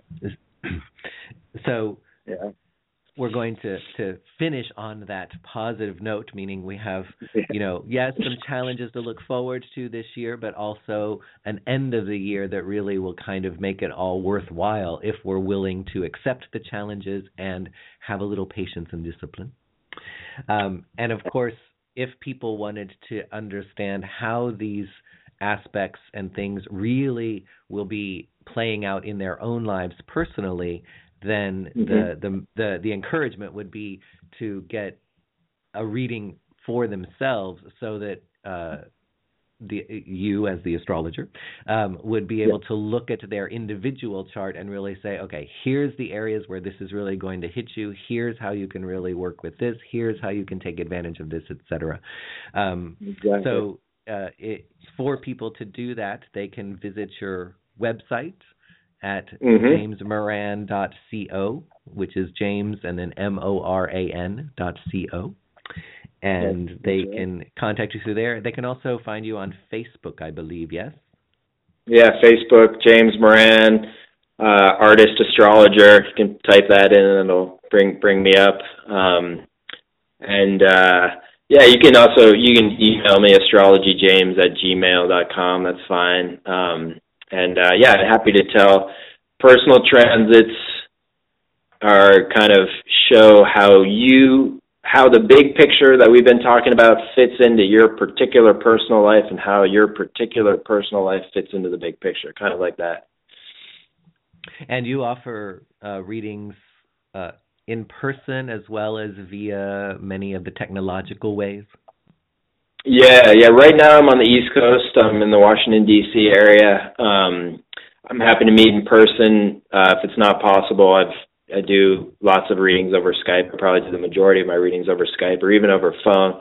Um, Skype's a little preferable, but phone is also possible. Um, so yeah, any anyone anywhere in the world. I've given readings to people in all different continents, so it's it's it's all possible. And what people need to know if they're going to do that, what they need to bring to you is their birth date, place, and time of birth. Is there any additional information they need to have prepared ahead of time? Just if they want to ask any particular questions, um, that's really it. Uh, and even if they don't have their time, it's still possible to do the reading. It's not going to be as uh, kind of uh, information packed as if they do have their time, but there'll still be plenty of meat there. Um, but yeah, either way, it's, it's still worth it in my opinion. All right. And again, the website jamesmoran.co, or you can email him. Uh, is it astrologer james at gmail.com? Uh, yeah, astrologyjames at gmail.com. That's a good one. Astrology James. All right. Well, James Moran, thank you very much for taking time to be here and and share this outlook for 2016 so that just as if we needed to know whether to take an umbrella or not for the day, we can be better prepared to know how to move through 2016 more successfully. Indeed, indeed. Yeah. Um, thank you. So, thank, thank you so much, HiC. Yes, thank you. And stay tuned. And coming up next, we actually have a little special segment um, with uh, Normandi Ellis and Indigo Rønlov. Normandi Ellis is an artist, uh, sorry, is a, a, writer, a teacher, uh, and a spiritualist, and Indigo Rønlov is an eco psychologist, an artist, and a ceremonialist. They're going to be talking about um, Egypt and their travels there, as well as your opportunity to join them in April for what could be a life changing voyage. Their their trip is called Astral Egypt uh, and it's uh, going to be taking place in April, and you'll be able to hear a bit about that as well as the magic and wonder of Egypt and what it holds and what it has to offer uh, each person that comes there. And we also have our segment for where you have a chance to receive a reading live on the air. Uh, if you'd like to get into the queue for that, you can connect in from the show page or you can call 646 716 5510. So sit back, relax, enjoy, and we will be right back with our trip down the Nile into Egypt.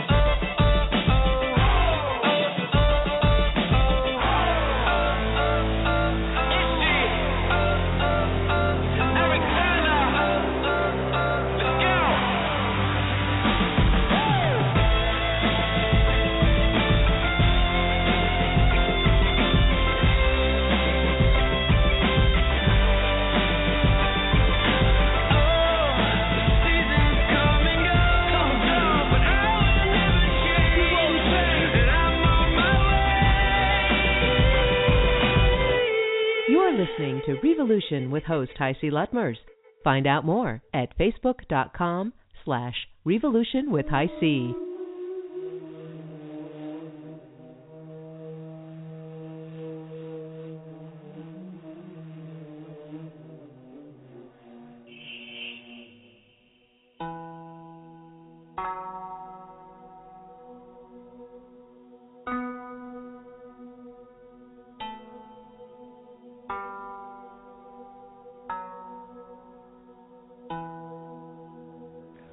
welcome back. Thank you for uh, listening, and I hope you've been enjoying the show so far. We're joined for a special segment this month by author, teacher, and spiritualist Normandi Ellis, and also by eco psychologist, artist, and ceremonialist Indigo Rønlov.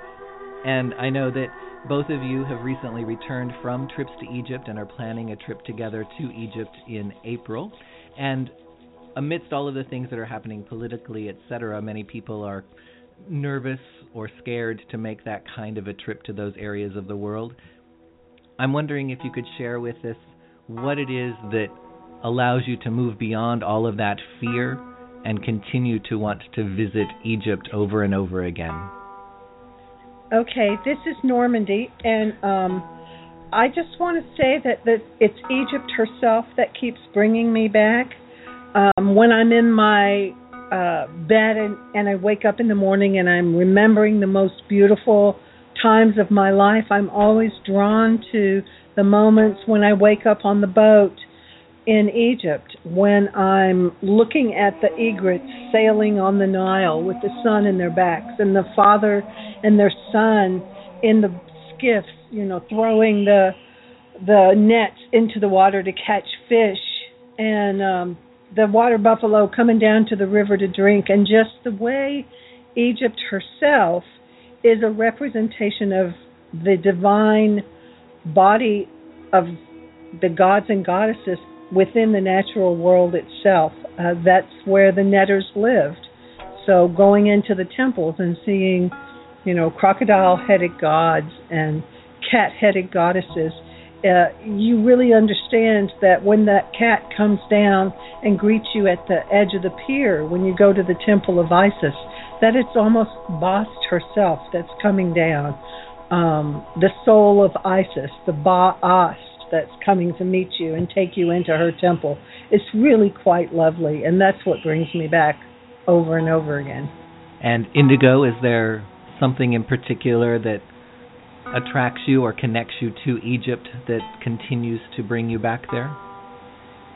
Well, all of that, absolutely, that Normandi just so eloquently expressed. And um, there's something there about the fact that these people have been living on this river valley for eons and that they have been existing in such a way where the water buffalo come to the edge and the father and son and go and fish it, that they've been able to to perpetuate it again over eons. And and as I look at the planet right now and look at the industrialized consumer society that is throwing away such epic proportions of waste that ends up in the ocean, that ends up in the landscape, that ends up leaching toxins into our food supply and our water supply. I I think about well how have they been doing it for so long?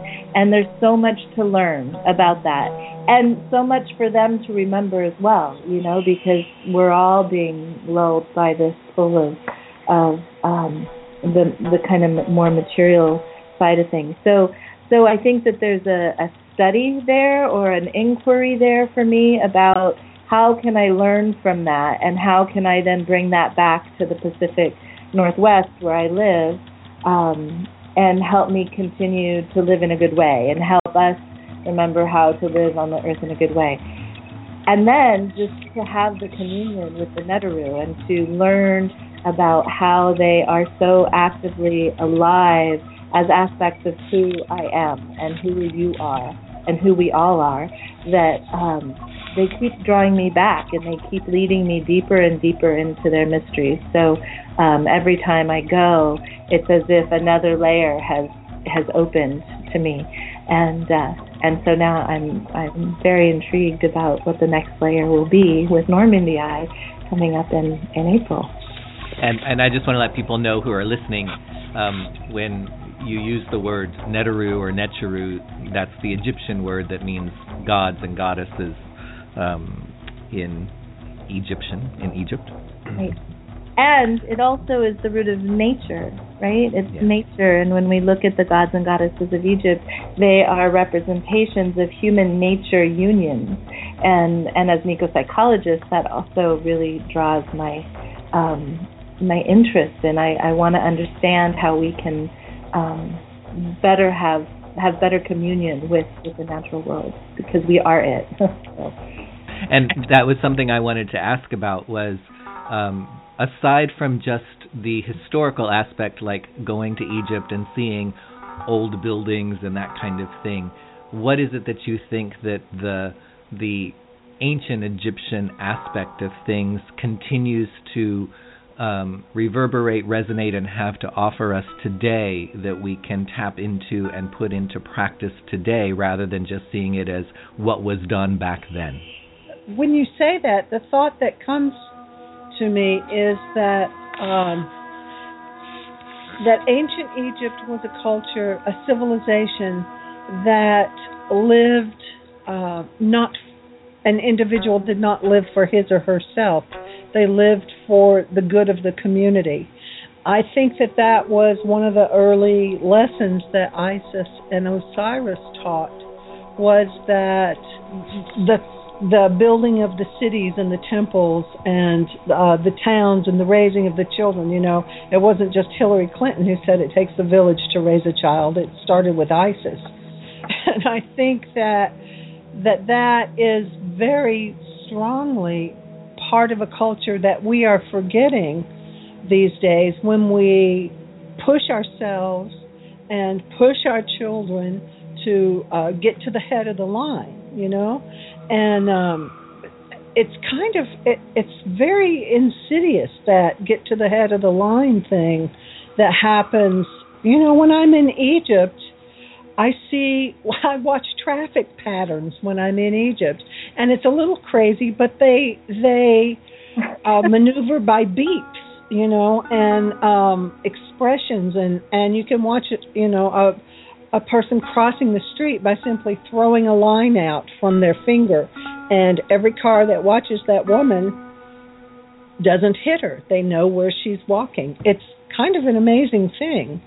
Um i would say not always like it was in the ancient time but that idea that we're building something communally is what we as spiritual beings need to step up to the plate and recall again to remember in a very Osirian way.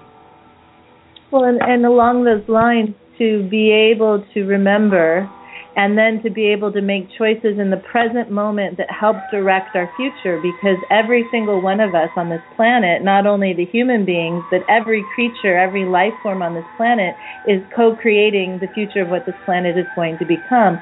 And if we as humans can wake up and become more conscious, conscious of our choices in any given moment, then where we're leading ourselves into our future and into our great, great, great grandchildren's future is something of health and beauty rather than war and terror, right? And and so if we can bring people through an experience in Egypt where they arrive into themselves in such a way that they can begin to make choices out of the good of the community right? Living for the good of the community and recognizing that that also is their own good, that um, maybe we won't have so much waste. Maybe we won't need so much distraction and entertainment to keep us occupied because we're all working for the good of the community. Granted, I'm I'm speaking in maybe idealistic terms, but why not? You know, why not? I think there's a place for idealism because it gives us something to strive for, um, and I think that what I hear both of you saying really applies to that Egyptian idea of Ma'at. and yes. that it wasn't just about individuals living according to Ma'at so that they would be on an individual basis happier or more successful or whatever. It also was I live in Ma'at as a way of helping to maintain Ma'at on the more universal level. So there was that complete sense of I'm part of something bigger, and my part in being in Ma'at is also helping to maintain that for the larger good. So if we take waste, for example, it says I see my recycling not just because it benefits me, but also it benefits everyone as well as generations down the road. and so that helps to maintain that larger concept. And sometimes I think we've lost a little bit of that awe or that that sense of something bigger um, because we, we, you know, especially America, we're so much about individuality and um, those kind of things that it almost has gotten lost that sense of you don't lose your individuality just because you're part of something bigger, and the bigger sometimes is more important than the individual. I think you're right. I think that's absolutely right. And I think that the idea of Ma'at not only being individual consciousness, but the group consciousness, the group, um, high, the higher mind in which we are all participating as individual cells of a God source. I think that that that is natural law, and that that's what we need to move, need to think about and move more toward. I love that image of the Pharaoh Seti with the little goddess Ma'at in his hand. It's at Abydos, and he's offering this little goddess back to the big goddess seated on her throne, Ma'at. And the inscription above it says, This is the order of the world that you gave to me uh, when I became Pharaoh, and at my death I hand it back to you, having changed it not one whit. You know, and so it's like preserving the natural order of the divine world is a group consciousness. It's not just something that Seti was doing, that we're all doing. And I also liked that you, uh, Normandi, had said that this, you know, is something that's very Osirian in nature. Um, and I often will kind of pay attention a lot of times to things that they are uncovering um, or discovering. Uh, and you know, recently in the past year, there's been this huge discovery, and it's in, hopefully I say this correctly, um, Sheikh Abd el Kuma, uh, or El Kurna, I'm sorry, um, which is on the west bank of Thebes, and it's the the tomb of Osiris. Uh, and for me, the fact that they have been able to uncover that and now see the fullness of the complex and the multiple layers that are there underground and um, that kind of thing, it points to perhaps this renewal that is taking place that Osiris would have been about. And I'm wondering in, if there has been a difference in how you have experienced or felt from when you first started going to Egypt to your most recent trips, or if in the most recent trips there has been some sort of conscious uh, awareness of a focus or a theme of renewal starting to come to the forefront um, that you might have perceived in some way? Well, that's that's a really um, complicated question.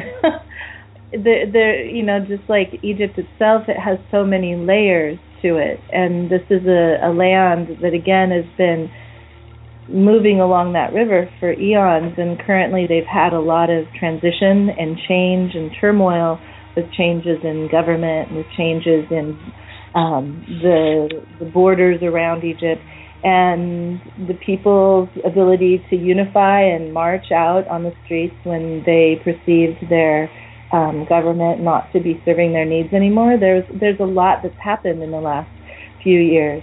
Um, some of it is tragic, and some of it is amazing and beautiful. And mostly, what I see there is the human spirit striving to create life for themselves and for them, their children. You know, that's what most of us are doing is striving to to create our our lives. So I I'll share one story. I went I went after the tour this last time. The tour had ended, and a friend in Cairo invited me to a concert. So I went to this uh, lovely outdoor amphitheater in the middle of old Cairo at this um, outdoor park that actually used to be a dump and it got transformed into this beautiful park. And um, it was all Egyptians there. I was probably the only non-Egyptian, and it was this amazing music of like Nubian funk fusion African rhythm song. Uh, it was amazing. And afterwards, I'm talking with the the person who had invited me, and we started. He brought up meditation, and in Egypt, you know, meditation is kind of a a forbidden thing. It's uh, it's a funny it's funny anyway. And and he's like, you know, I think I'm starting to get meditation. And I'm like, yeah, you know, when we meditate, when we are able to find that peace within ourselves, we are able to have the ability to make better choices in our world. And and so it opened up this whole conversation about the possibility of seeing how we can teach some of the youth of, of Egypt, not really to meditate in a traditional way, but to find that place of quiet and that place of peace. And so, what that told me is that there's this incredible spirit that's alive and eager to learn and grow.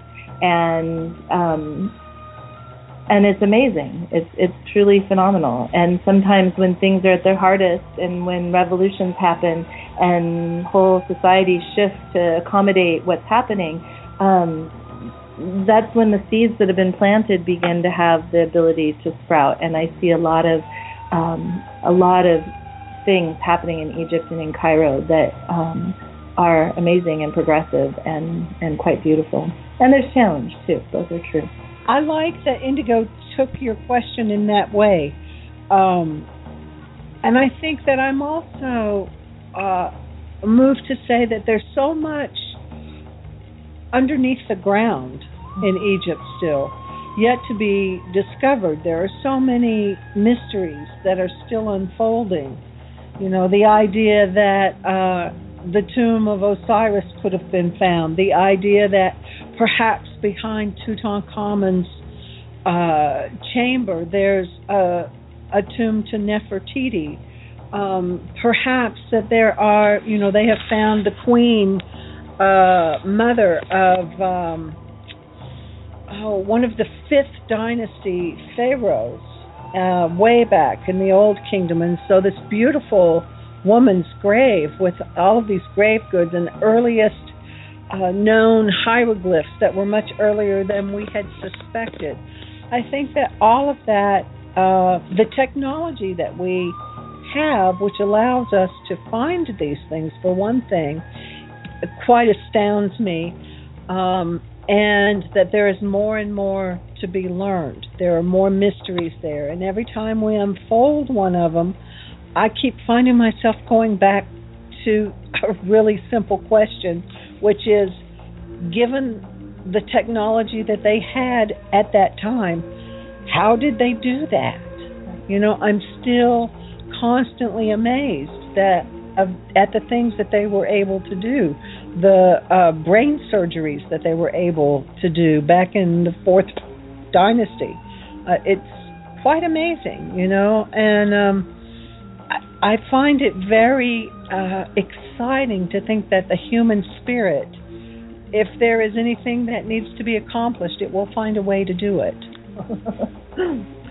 well, then I, I'm always amazed in the same way and asking that question, you know, and often it's like, how did they, you know, like dig so deep and create such elaborate structures and elaborate networks of of um, buildings and things underground, you know, mm-hmm. with the the technology and the tools that they had at the time. Because even today, we would find it challenging to do some of that. I think, and and for me, like the Osiris tomb, for example, or or the King Tut's tomb that you also brought up, it had been found previously, like in the early 20th century and that kind of thing, but now they have discovered these these hidden layers, these deeper layers, and to me it feels as if there's a sort of next level, next initiation of mystery or awareness that's being brought forth for us yes. that maybe says we're now ready or we now need this.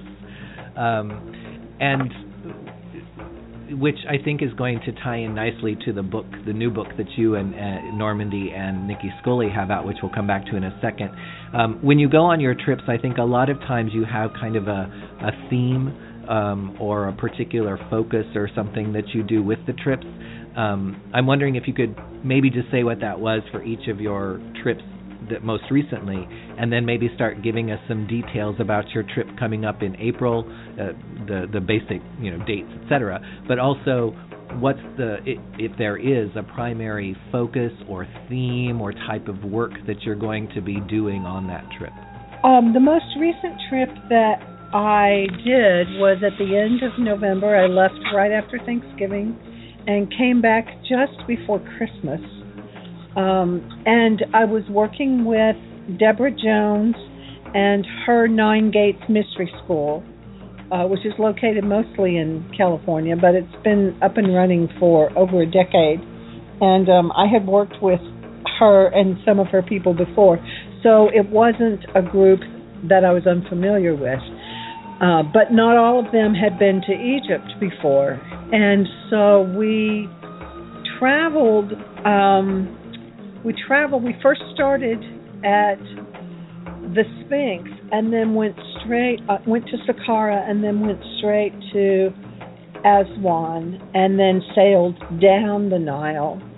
And each time we went, we were we were moving uh, up through the chakras, where if the delta were the head of an individual and the crown, we were moving up through the chakras. You know, starting at um, the temple of Isis uh, and Philae in Aswan, and then you know each sacred center was there was a tomb uh, or a temple dedicated to that and um, we found that that was um, we didn't intend to do it that way, but as we progressed, we found that that was a very natural way of bringing the mysteries in.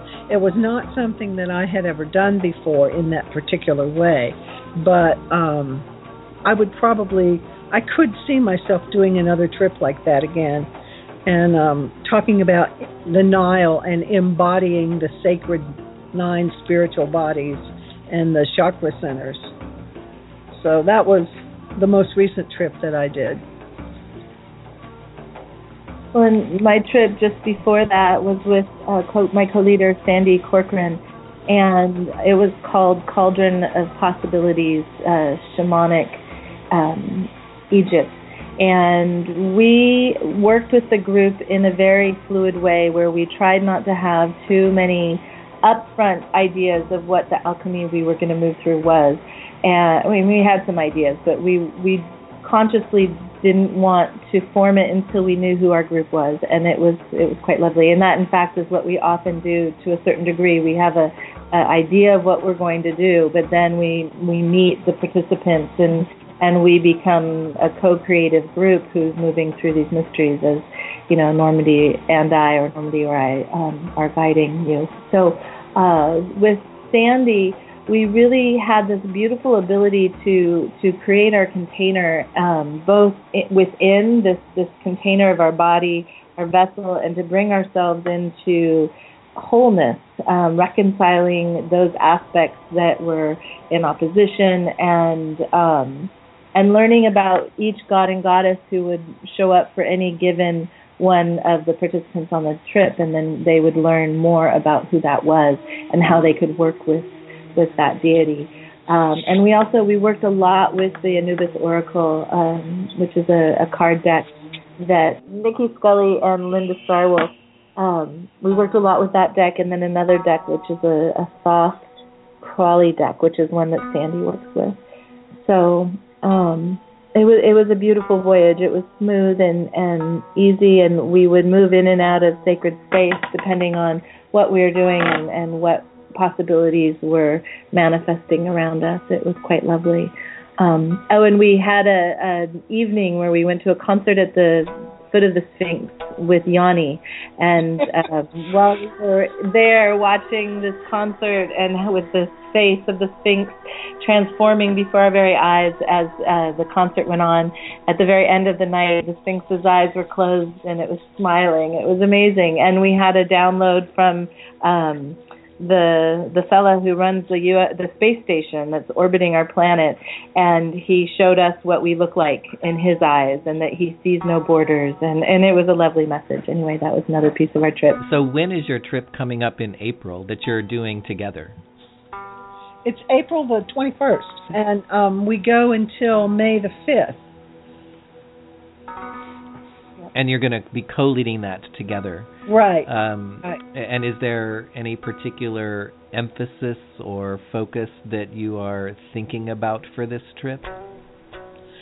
Yeah, we've we are calling it Astral Egypt, and the reason we are doing that is that we are both very much interested in in working with symbology uh, in whatever way that that presents itself during the process of the trip.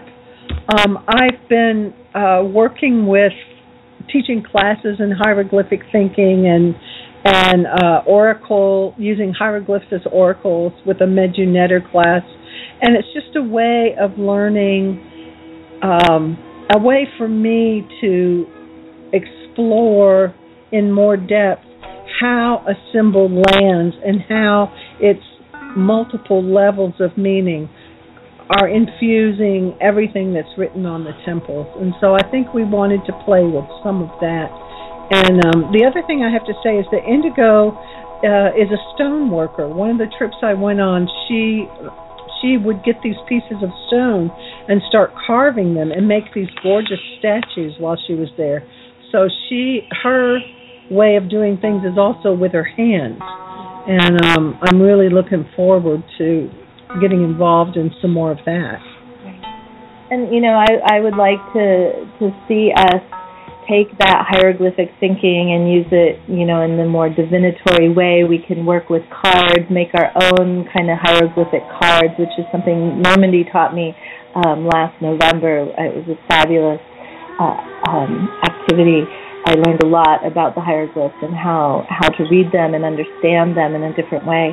But then also to like draw a hieroglyph in the morning and go look for it on the temple walls and to see how it fits in relation and then how it fits in relation to ourselves and and how it resonates um, for ourselves. Like on this last trip, for me, it was the the symbol of the bee you know, a, a honeybee. And everywhere I went, they were just popping out of the temple walls. It was amazing, and it, it, I'd been there many times, and it hadn't been that way. So, so using that attention to what draws us, and then to learn deeper meanings of what that symbol is, and um, to write through poetry, through journaling, through narrative, um, and and to sketch the symbols that are coming in, and you know maybe even a little carving. We'll see. Um, it's, quite an undertaking to to carve a stone. Um, so yeah, I, I really I'm looking forward to being able to really seep into sink into understanding what is on the walls that Normandi is so gifted at at translating. So yeah, it's going to be fabulous. So the dates of the trip are April 21st through May 5th.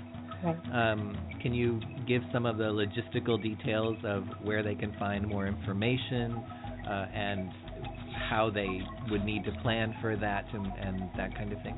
Right. Well, it's coming up. It's getting it's soon. We have a few spots left, um, not too many, and they, if you out there in the world listening to this are interested in joining Normandi and I, I would check out the website shamanicjourneys.com, and there's a link on that website that goes to a page for our trip. Um, you can also request information that way, or you can request it directly to me, um, indigo at shamanicjourneys.com. Um, and we'll send you some information, and that we'll send you the price and the itinerary and all, all the particulars of, of what you would need to, to join us at this point in the game. And um, and you know, any any questions? There's a phone number on the website um, that you can call the office and, and ask us anything you want about this trip. Since you've both been there recently, can you just make a mention of a lot of people having trepidation and fear based on what's going on both in Egypt as well as in that part of the world, and whether it's safe to travel there, um, you know, why they should be willing to travel there rather than to be afraid of going there?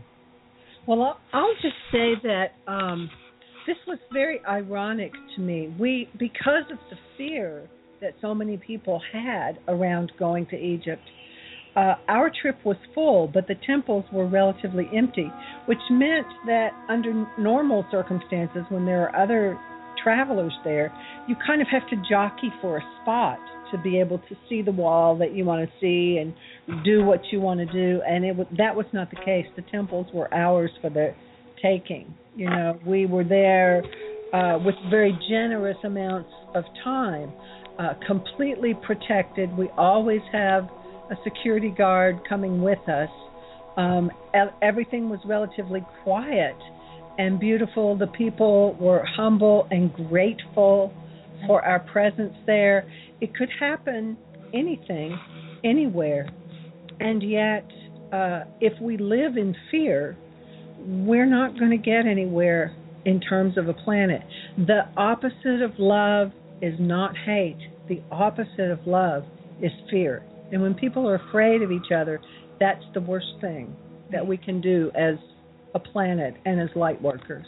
But on our tour, we are so careful about the places we go and and being mindful of of letting you know the authorities know when we're traveling and and this kind of thing. And the um, you know, I, I always look up at our embassy information and see if there's any travel precautions. And where we go, there's not any travel precautions. Um, so it's it's worth it, and the people are so grateful when we come because it was tourism was one of the biggest industries that they had, and many, many, many, many people were dependent upon that industry. Um, with less tourists coming in, uh, that industry has taken a really big hit, and it's um, rippled down to the people in the street and the people in the market, and you know the people who are supporting you know us tourists coming and experiencing their amazing land. So by us coming and bringing tours and filling up our tours, we're benefiting the people. We're making good relations with another part of the world. We're learning about ourselves. Um, we're learning about each other, and it, it's it's quite remarkable. I would encourage anybody who's interested to reach out and get some more information. That Christopher Fry uh, poem that goes something like um, how the the thing that we do the things that face us are soul sized. You know, we're not, this is not some little story about how we hide from our fear. Um, it's really about how we gather up the greatest courage that we have and go forward. Uh, and I think that that's really an important thing for us to do now. Yeah.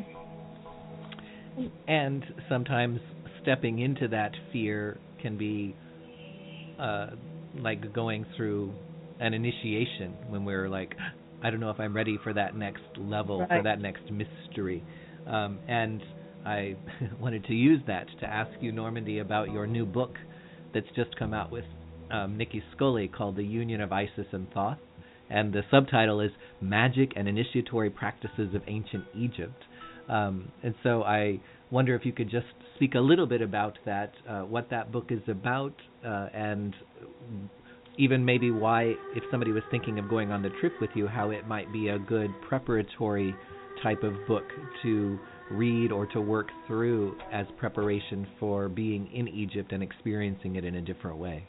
Okay, um, that book was was really the culmination of about 20 years of mystery schools that Nicki and I were doing, and I remember meeting you, HiC, at one of those mystery schools and um, feeling really overwhelmed with the way in which you were able to carry the temple within yourself. And that really is what the book is about. It's about how the human body is a receptacle for the divine monad and how we nurture it, how we grow through it, how we come to understand ourselves as part of the divine body itself. Not everybody will be able to go to Egypt, but everybody is able to carry the divine within. And um, it's made richer when you're standing inside the sacred sanctuary at a particular temple that is dedicated to a divine being that you have an affinity for. But it equally can be done um, with your own attention and intention. And really, the book is about building attention and intention um, and using ceremonial magic with uh, as part of that transformative process. And there are amazing things that once you have a relationship to that inner temple, um, I mean, there are so many things that that you do in terms of soul retrieval and um, you know, you were talking about that fear process, and there's a phoenix process in which one dies to the old self and is reborn, and that's definitely a part of the mystery school tradition in ancient Egypt.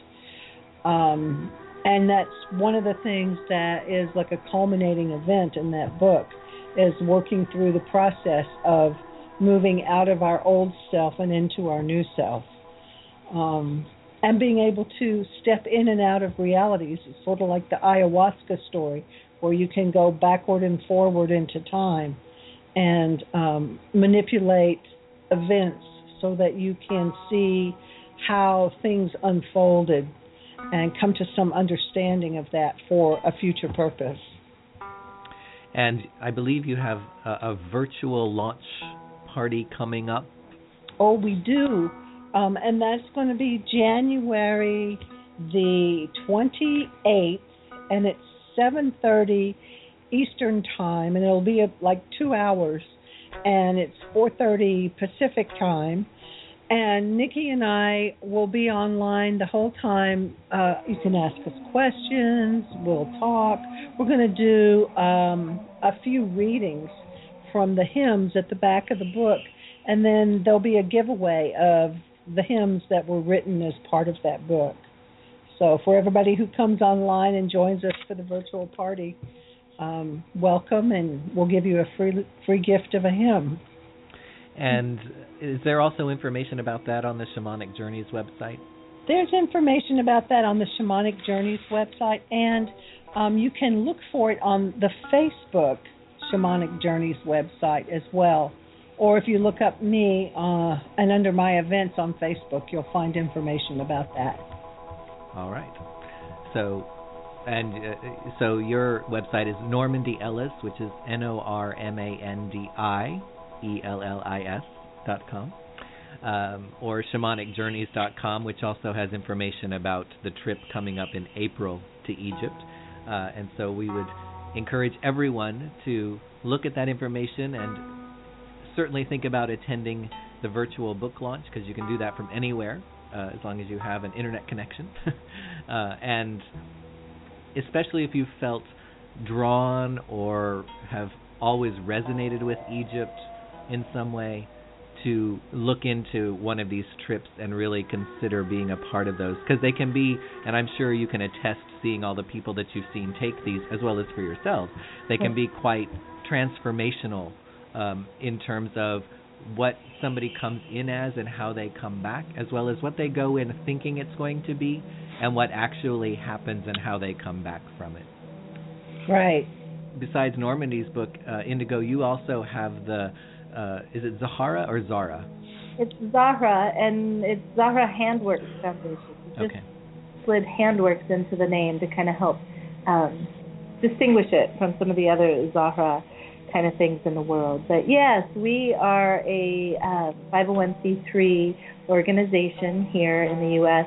And I go to Egypt and work with different organizations and schools, as well as individuals, teaching them how to work with their hands or um, showing them some interesting techniques for cutting plastic bags, for example, to become plarn that could then be crocheted into products of use and value rather than uh, a bag tumbling through the desert.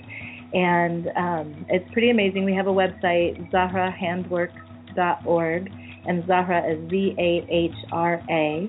Um, and we have a big project coming up, hopefully this year. We're in the works with it, and we have got an agreement uh, with some individuals in Bahariya Oasis, which is about five hours southwest of Cairo, to build a center for the women there to do their work. Um, for the last couple of years, I've been working with these women, teaching them and, and helping them understand systems and qualities and business and all of this. And now we're at a point where they um, having a gathering place that is not one of their living rooms uh, will be of great benefit to them and taking them to the next step in their the little co-op basically is what it's becoming. Um, and so we're going to do some fundraising this year and do what we can to help them build the center in the fall. And um, it, it's pretty amazing. So check out the website and you can see some of what we're doing. Um, we have some photos still to get up there from our last big uh, Zahra project, um, but you know, volunteer organization, we only move so fast, and. Uh, um, it's it's amazing though. The last little piece I'd say about it is, is that by working not only through the tour company Shamanic Journeys and doing these um, um, Egyptian mysteries tours with people from outside of Egypt, has has done amazing things to me personally and just helped me see the world in a whole new way. But then to sit with these traditional women in Bahariya or sit with these children who had been previously on the streets of Cairo and are now housed in the center, Benaidi, um, or to work with the Zabaleen people who collect and recycle a great deal of Cairo's trash. I've I've just been humbled and floored and and learned so much about the people of Egypt that is something quite beyond what we see when when we are traveling on these tours, but um, has brought me greater understanding of of how to move and be as we go along the river on our tours. So anyway, that's that's it. ZahraHandworks.org. Thank you. Excellent. Thank you for sharing about that. So my thanks to both of you for taking some time to join me here today. Uh, and I will, one, look forward to the book launch on January 28th. And two, we will look forward perhaps to hearing a report back after the trip from you and maybe from some people listening who decide to join the trip about what the experience was like for this one and what comes out of it in the processes that you go through during that trip. So, thank you very much for joining me here today. Thank, Thank you, HiC, for having us on. It's been a pleasure to, to be with you again. And again, you can find out more about Normandi Ellis at normandiellis.com, N O R M A N D I E L L I S dot com. And you can find out more about Indigo and her foundation at Zahra, Z A H R A, handworks.org find out about Indigo's personal work and services that she offers, you can go um, to sacredwitness.us uh, for that. So, thank you very much to both of you. And coming up next is your chance to receive a reading during the show live on the air. If you'd like to get into the queue, you can connect in from the show page, or you can call 646 716 5510. And we will be right back with Revolution with HiC. Show your face, don't hide it. And I know you're scared to spread your wings,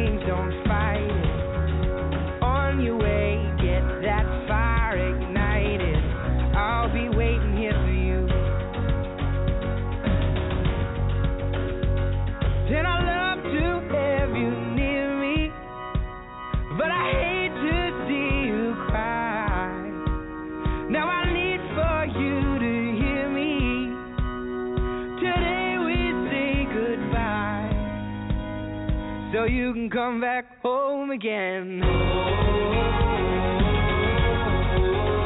can come back home again. You can come back home again. You can come back home. You're listening to Revolution with host HiC Lutmers. Find out more at facebook.com slash revolution with Where HiC.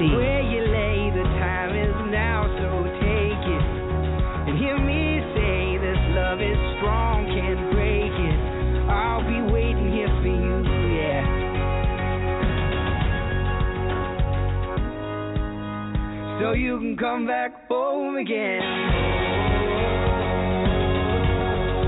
You can come back home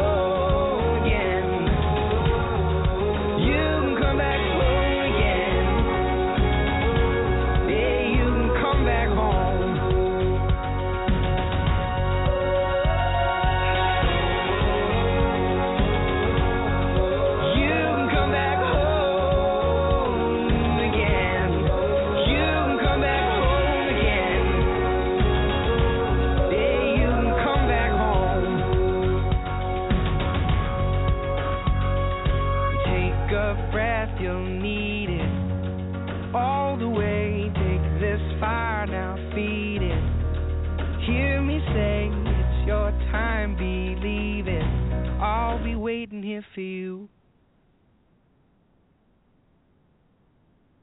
And welcome back.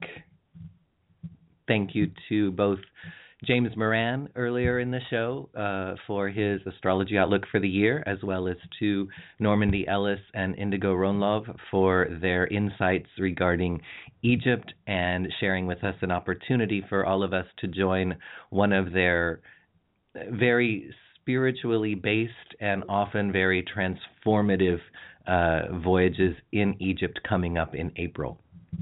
We've now reached the point where you have a chance to receive a reading uh, live on the air during the show. And so let us go first to area code 804. Are you there, area code 804?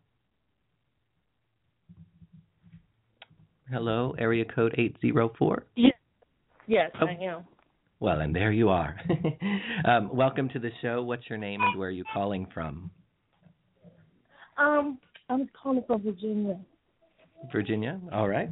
And what is it that you'd like for us to look at in a reading for you today? Um, I mm, I don't know. I just well, right now I'm working part time. I'm when there's been um, as far as employment. I don't know full time employment. I don't know. Anything, whatever he feel like. I don't know.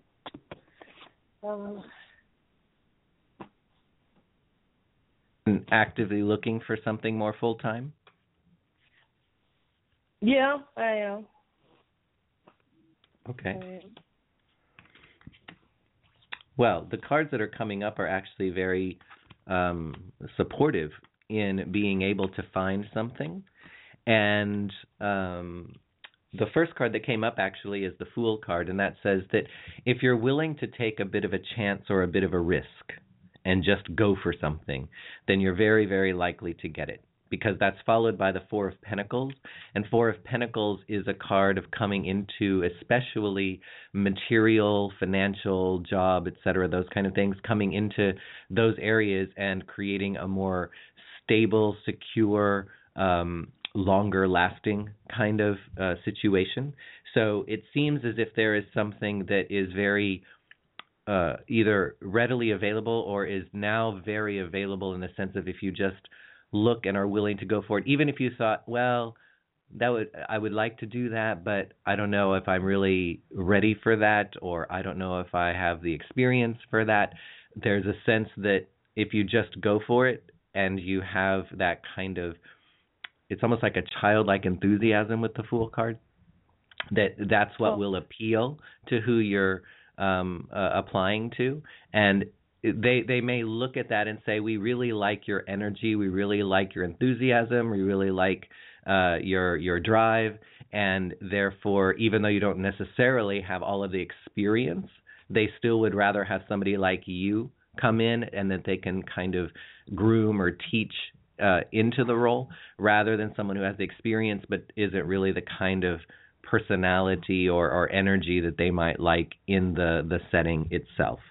Um, and uh, you know the the ten of water, the ten of cups is here, and it says to be cautious about over expecting. So don't go in thinking something's going to be perfect um, but recognize it as this is an opportunity and it can create a foundation for me to have the next step, the next opportunity, um, uh, be able to help elevate you and move you forward in the development of your career, your work life.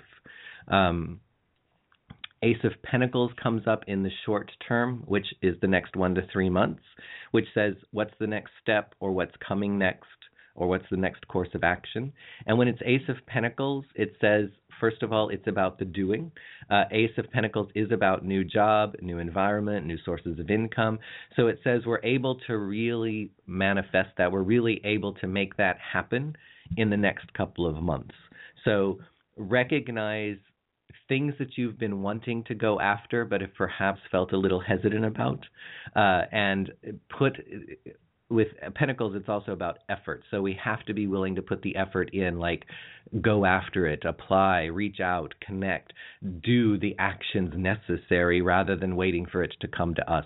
But if you do that especially in the next couple of months then it's really going to pay off for you um, because the Two of Wands comes up and says that doing this now is going to then open up future possibilities for you. And whether it means growth in the job that you would go into, or it means that the experience and the connections or whatever happens in the next thing will actually then lead to other opportunities uh, as well.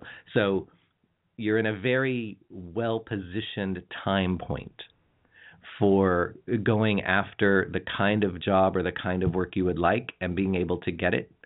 Don't go into it. We don't have to find the perfect job every time, but we can find something that says this is going to help me to um, progress or to grow or give me new experience that is then going to help me to be able to continue to find better and better employment in the future. All right. Thank you. You're welcome. So ho- hopefully you can make that kind of your New Year's resolution uh, to to to say, okay, in the next couple of months, I'm going to make sure that I take action, especially on the things that I feel a little um, fearful or hesitant about, or feel a bit like a gamble or a risk, and I'm just going to go for it. I'm just going to take the chance, and I'm just going to take the leap of faith, and I'm going to go there. Okay. All right. All any right, questions? Thank you. Any any questions about that? No, no, no. Like you said, take a leap of faith.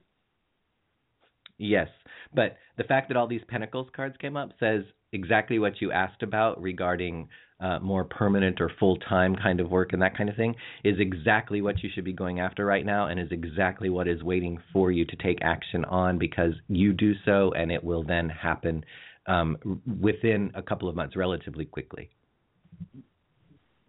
Okay. All right. All right.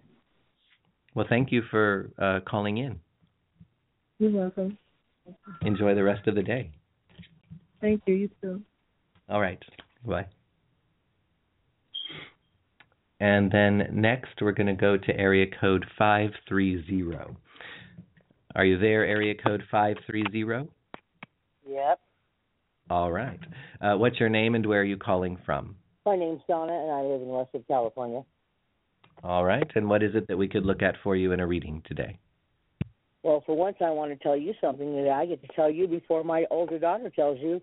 And she's taking her younger sister to New York in, for her 16th birthday in June, which I think is just dynamite as far as uh, travel and exposure and the world, and it's great. And myself, as far as reading, um, finances, I guess, more than anything, uh, just in general, what you see for this upcoming period of time.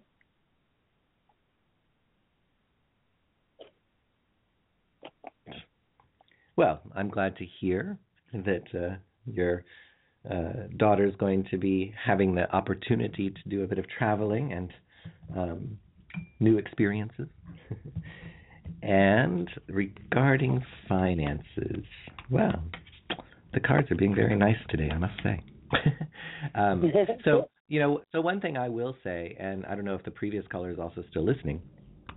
Um, it, from an astrological standpoint, the the moon is in Capricorn and then in Aquarius today. But today is a, a really good time. It's not a surprise that these questions are coming up, and it was also a really good day for the astrology outlook because right now is the perfect time to be focused on long-term goals, long-term plans.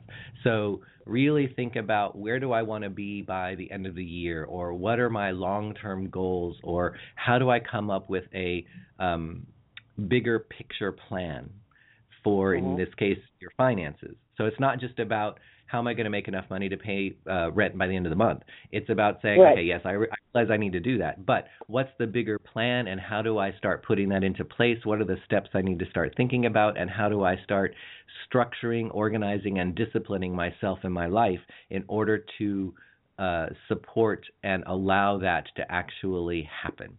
Um, so you know we kick off with the six of wands And Six of Wands is a card of success and victory, but it also is a card that says, as long as I'm leading the charge, and it represents the idea of being recognized by outside people.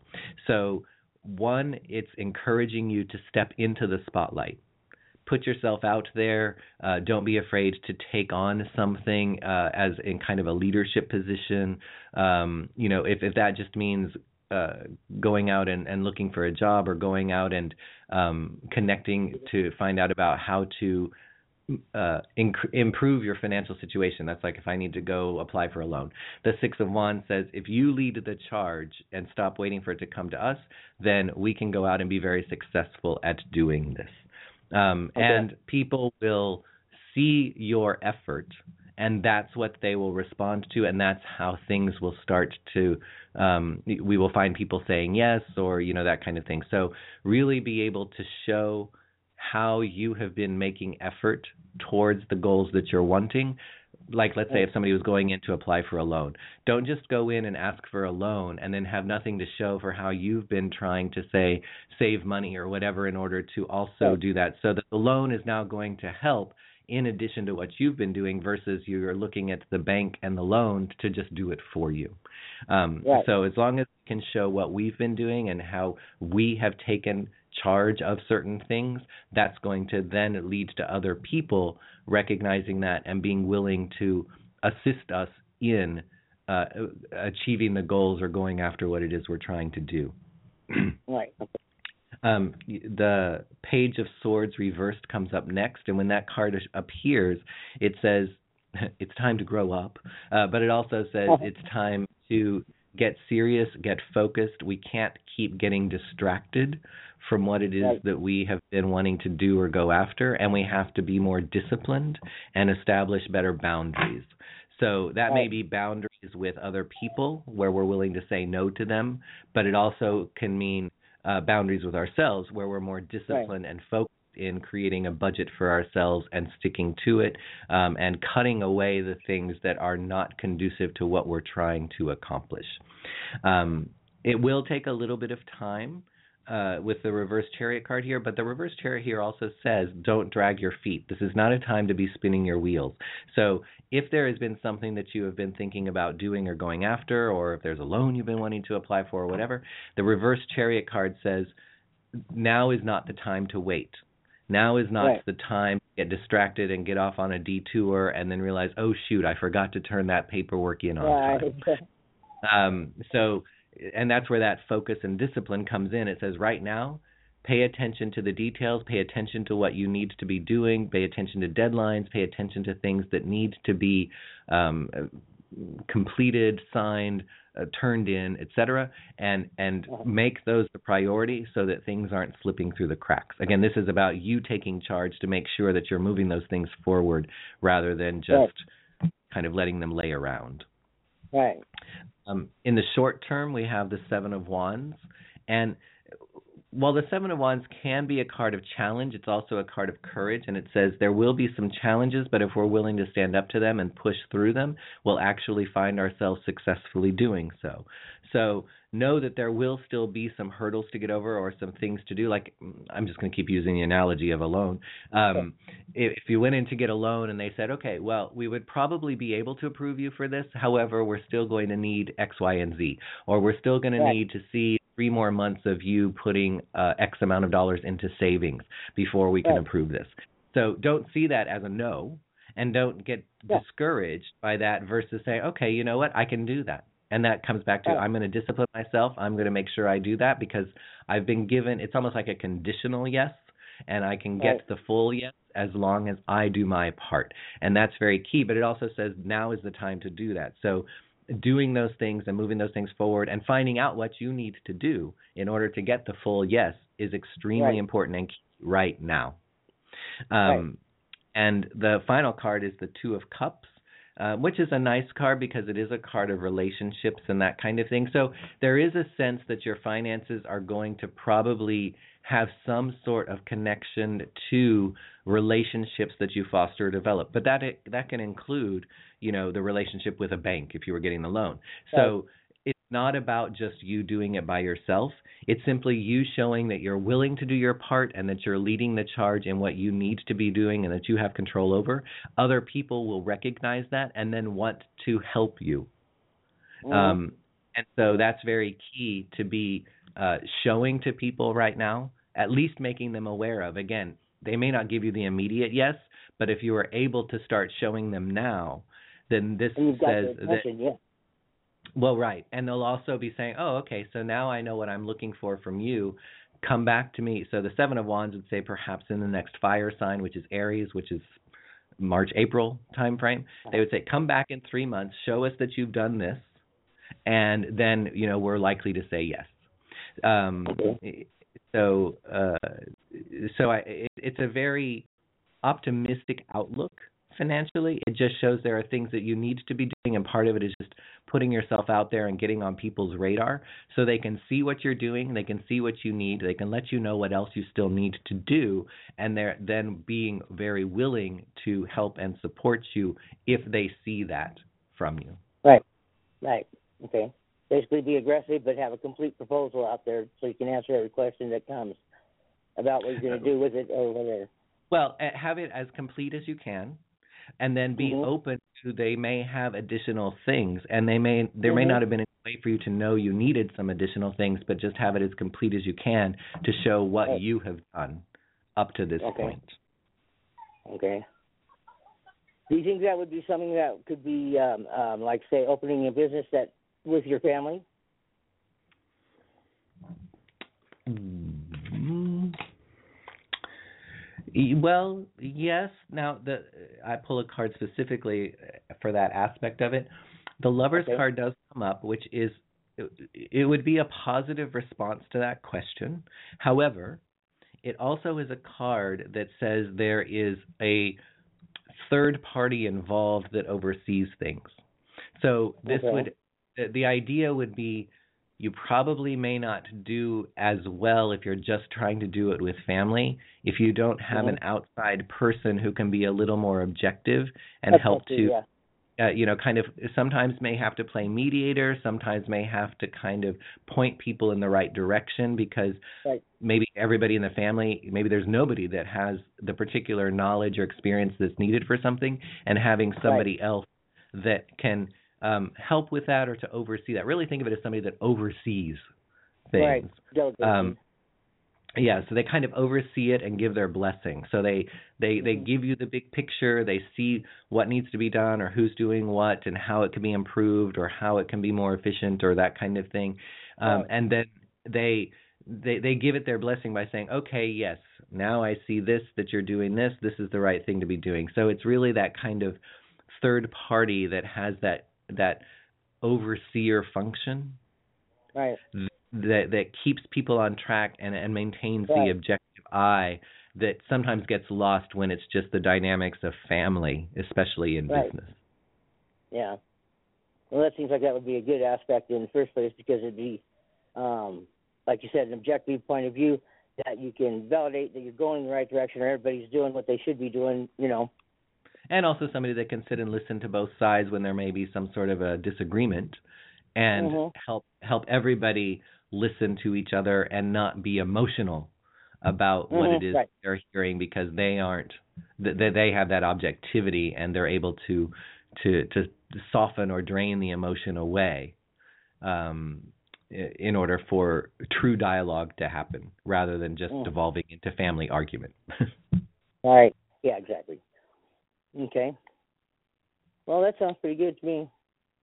Yeah, I mean, it, it certainly is, is, nicely, sorry, optimistic that Mm-hmm. things can move forward or things can improve relatively soon, um, as long as Mhm. we're really um, leading the charge and doing what we need to do and getting that spotlight on us so other people can also see what it is that our vision is, what we're thinking, what it is that we need, what we're trying to create, etc. Right. Okay. All right. Okay. Sounds good to me. All right. Well, thank you very much for calling in. Yeah. You have a good day. Have a good New Year on that part too. Well, thank you, and and you do the same. Thanks. All right. Bye. Enjoy. You too. And that's going to bring us to the conclusion of this month's episode of Revolution with HiC. Thank you so much for listening in. Hopefully, there was some uh, useful information for you uh, during this show in terms of thinking about the bigger picture of the year, how to plan accordingly. Uh, and I will hopefully look forward to having you join me here again next month. Re- uh, Revolution airs every second Sunday of each month. So we will be back again in February on, uh, let's see, it's going to be February 15, 8, uh, February 8th, I do believe. I will verify that for you right now. Um, and it will, yes, February, uh, sorry, it will be February 14th. My apologies. Um, so February 14th, oh, Valentine's Day we will come together in love. Uh, so February 14th, 10:30 a.m. Pacific time. I will look forward to joining you here again on Revolution with HiC. Thank you for listening and enjoy the rest of your day.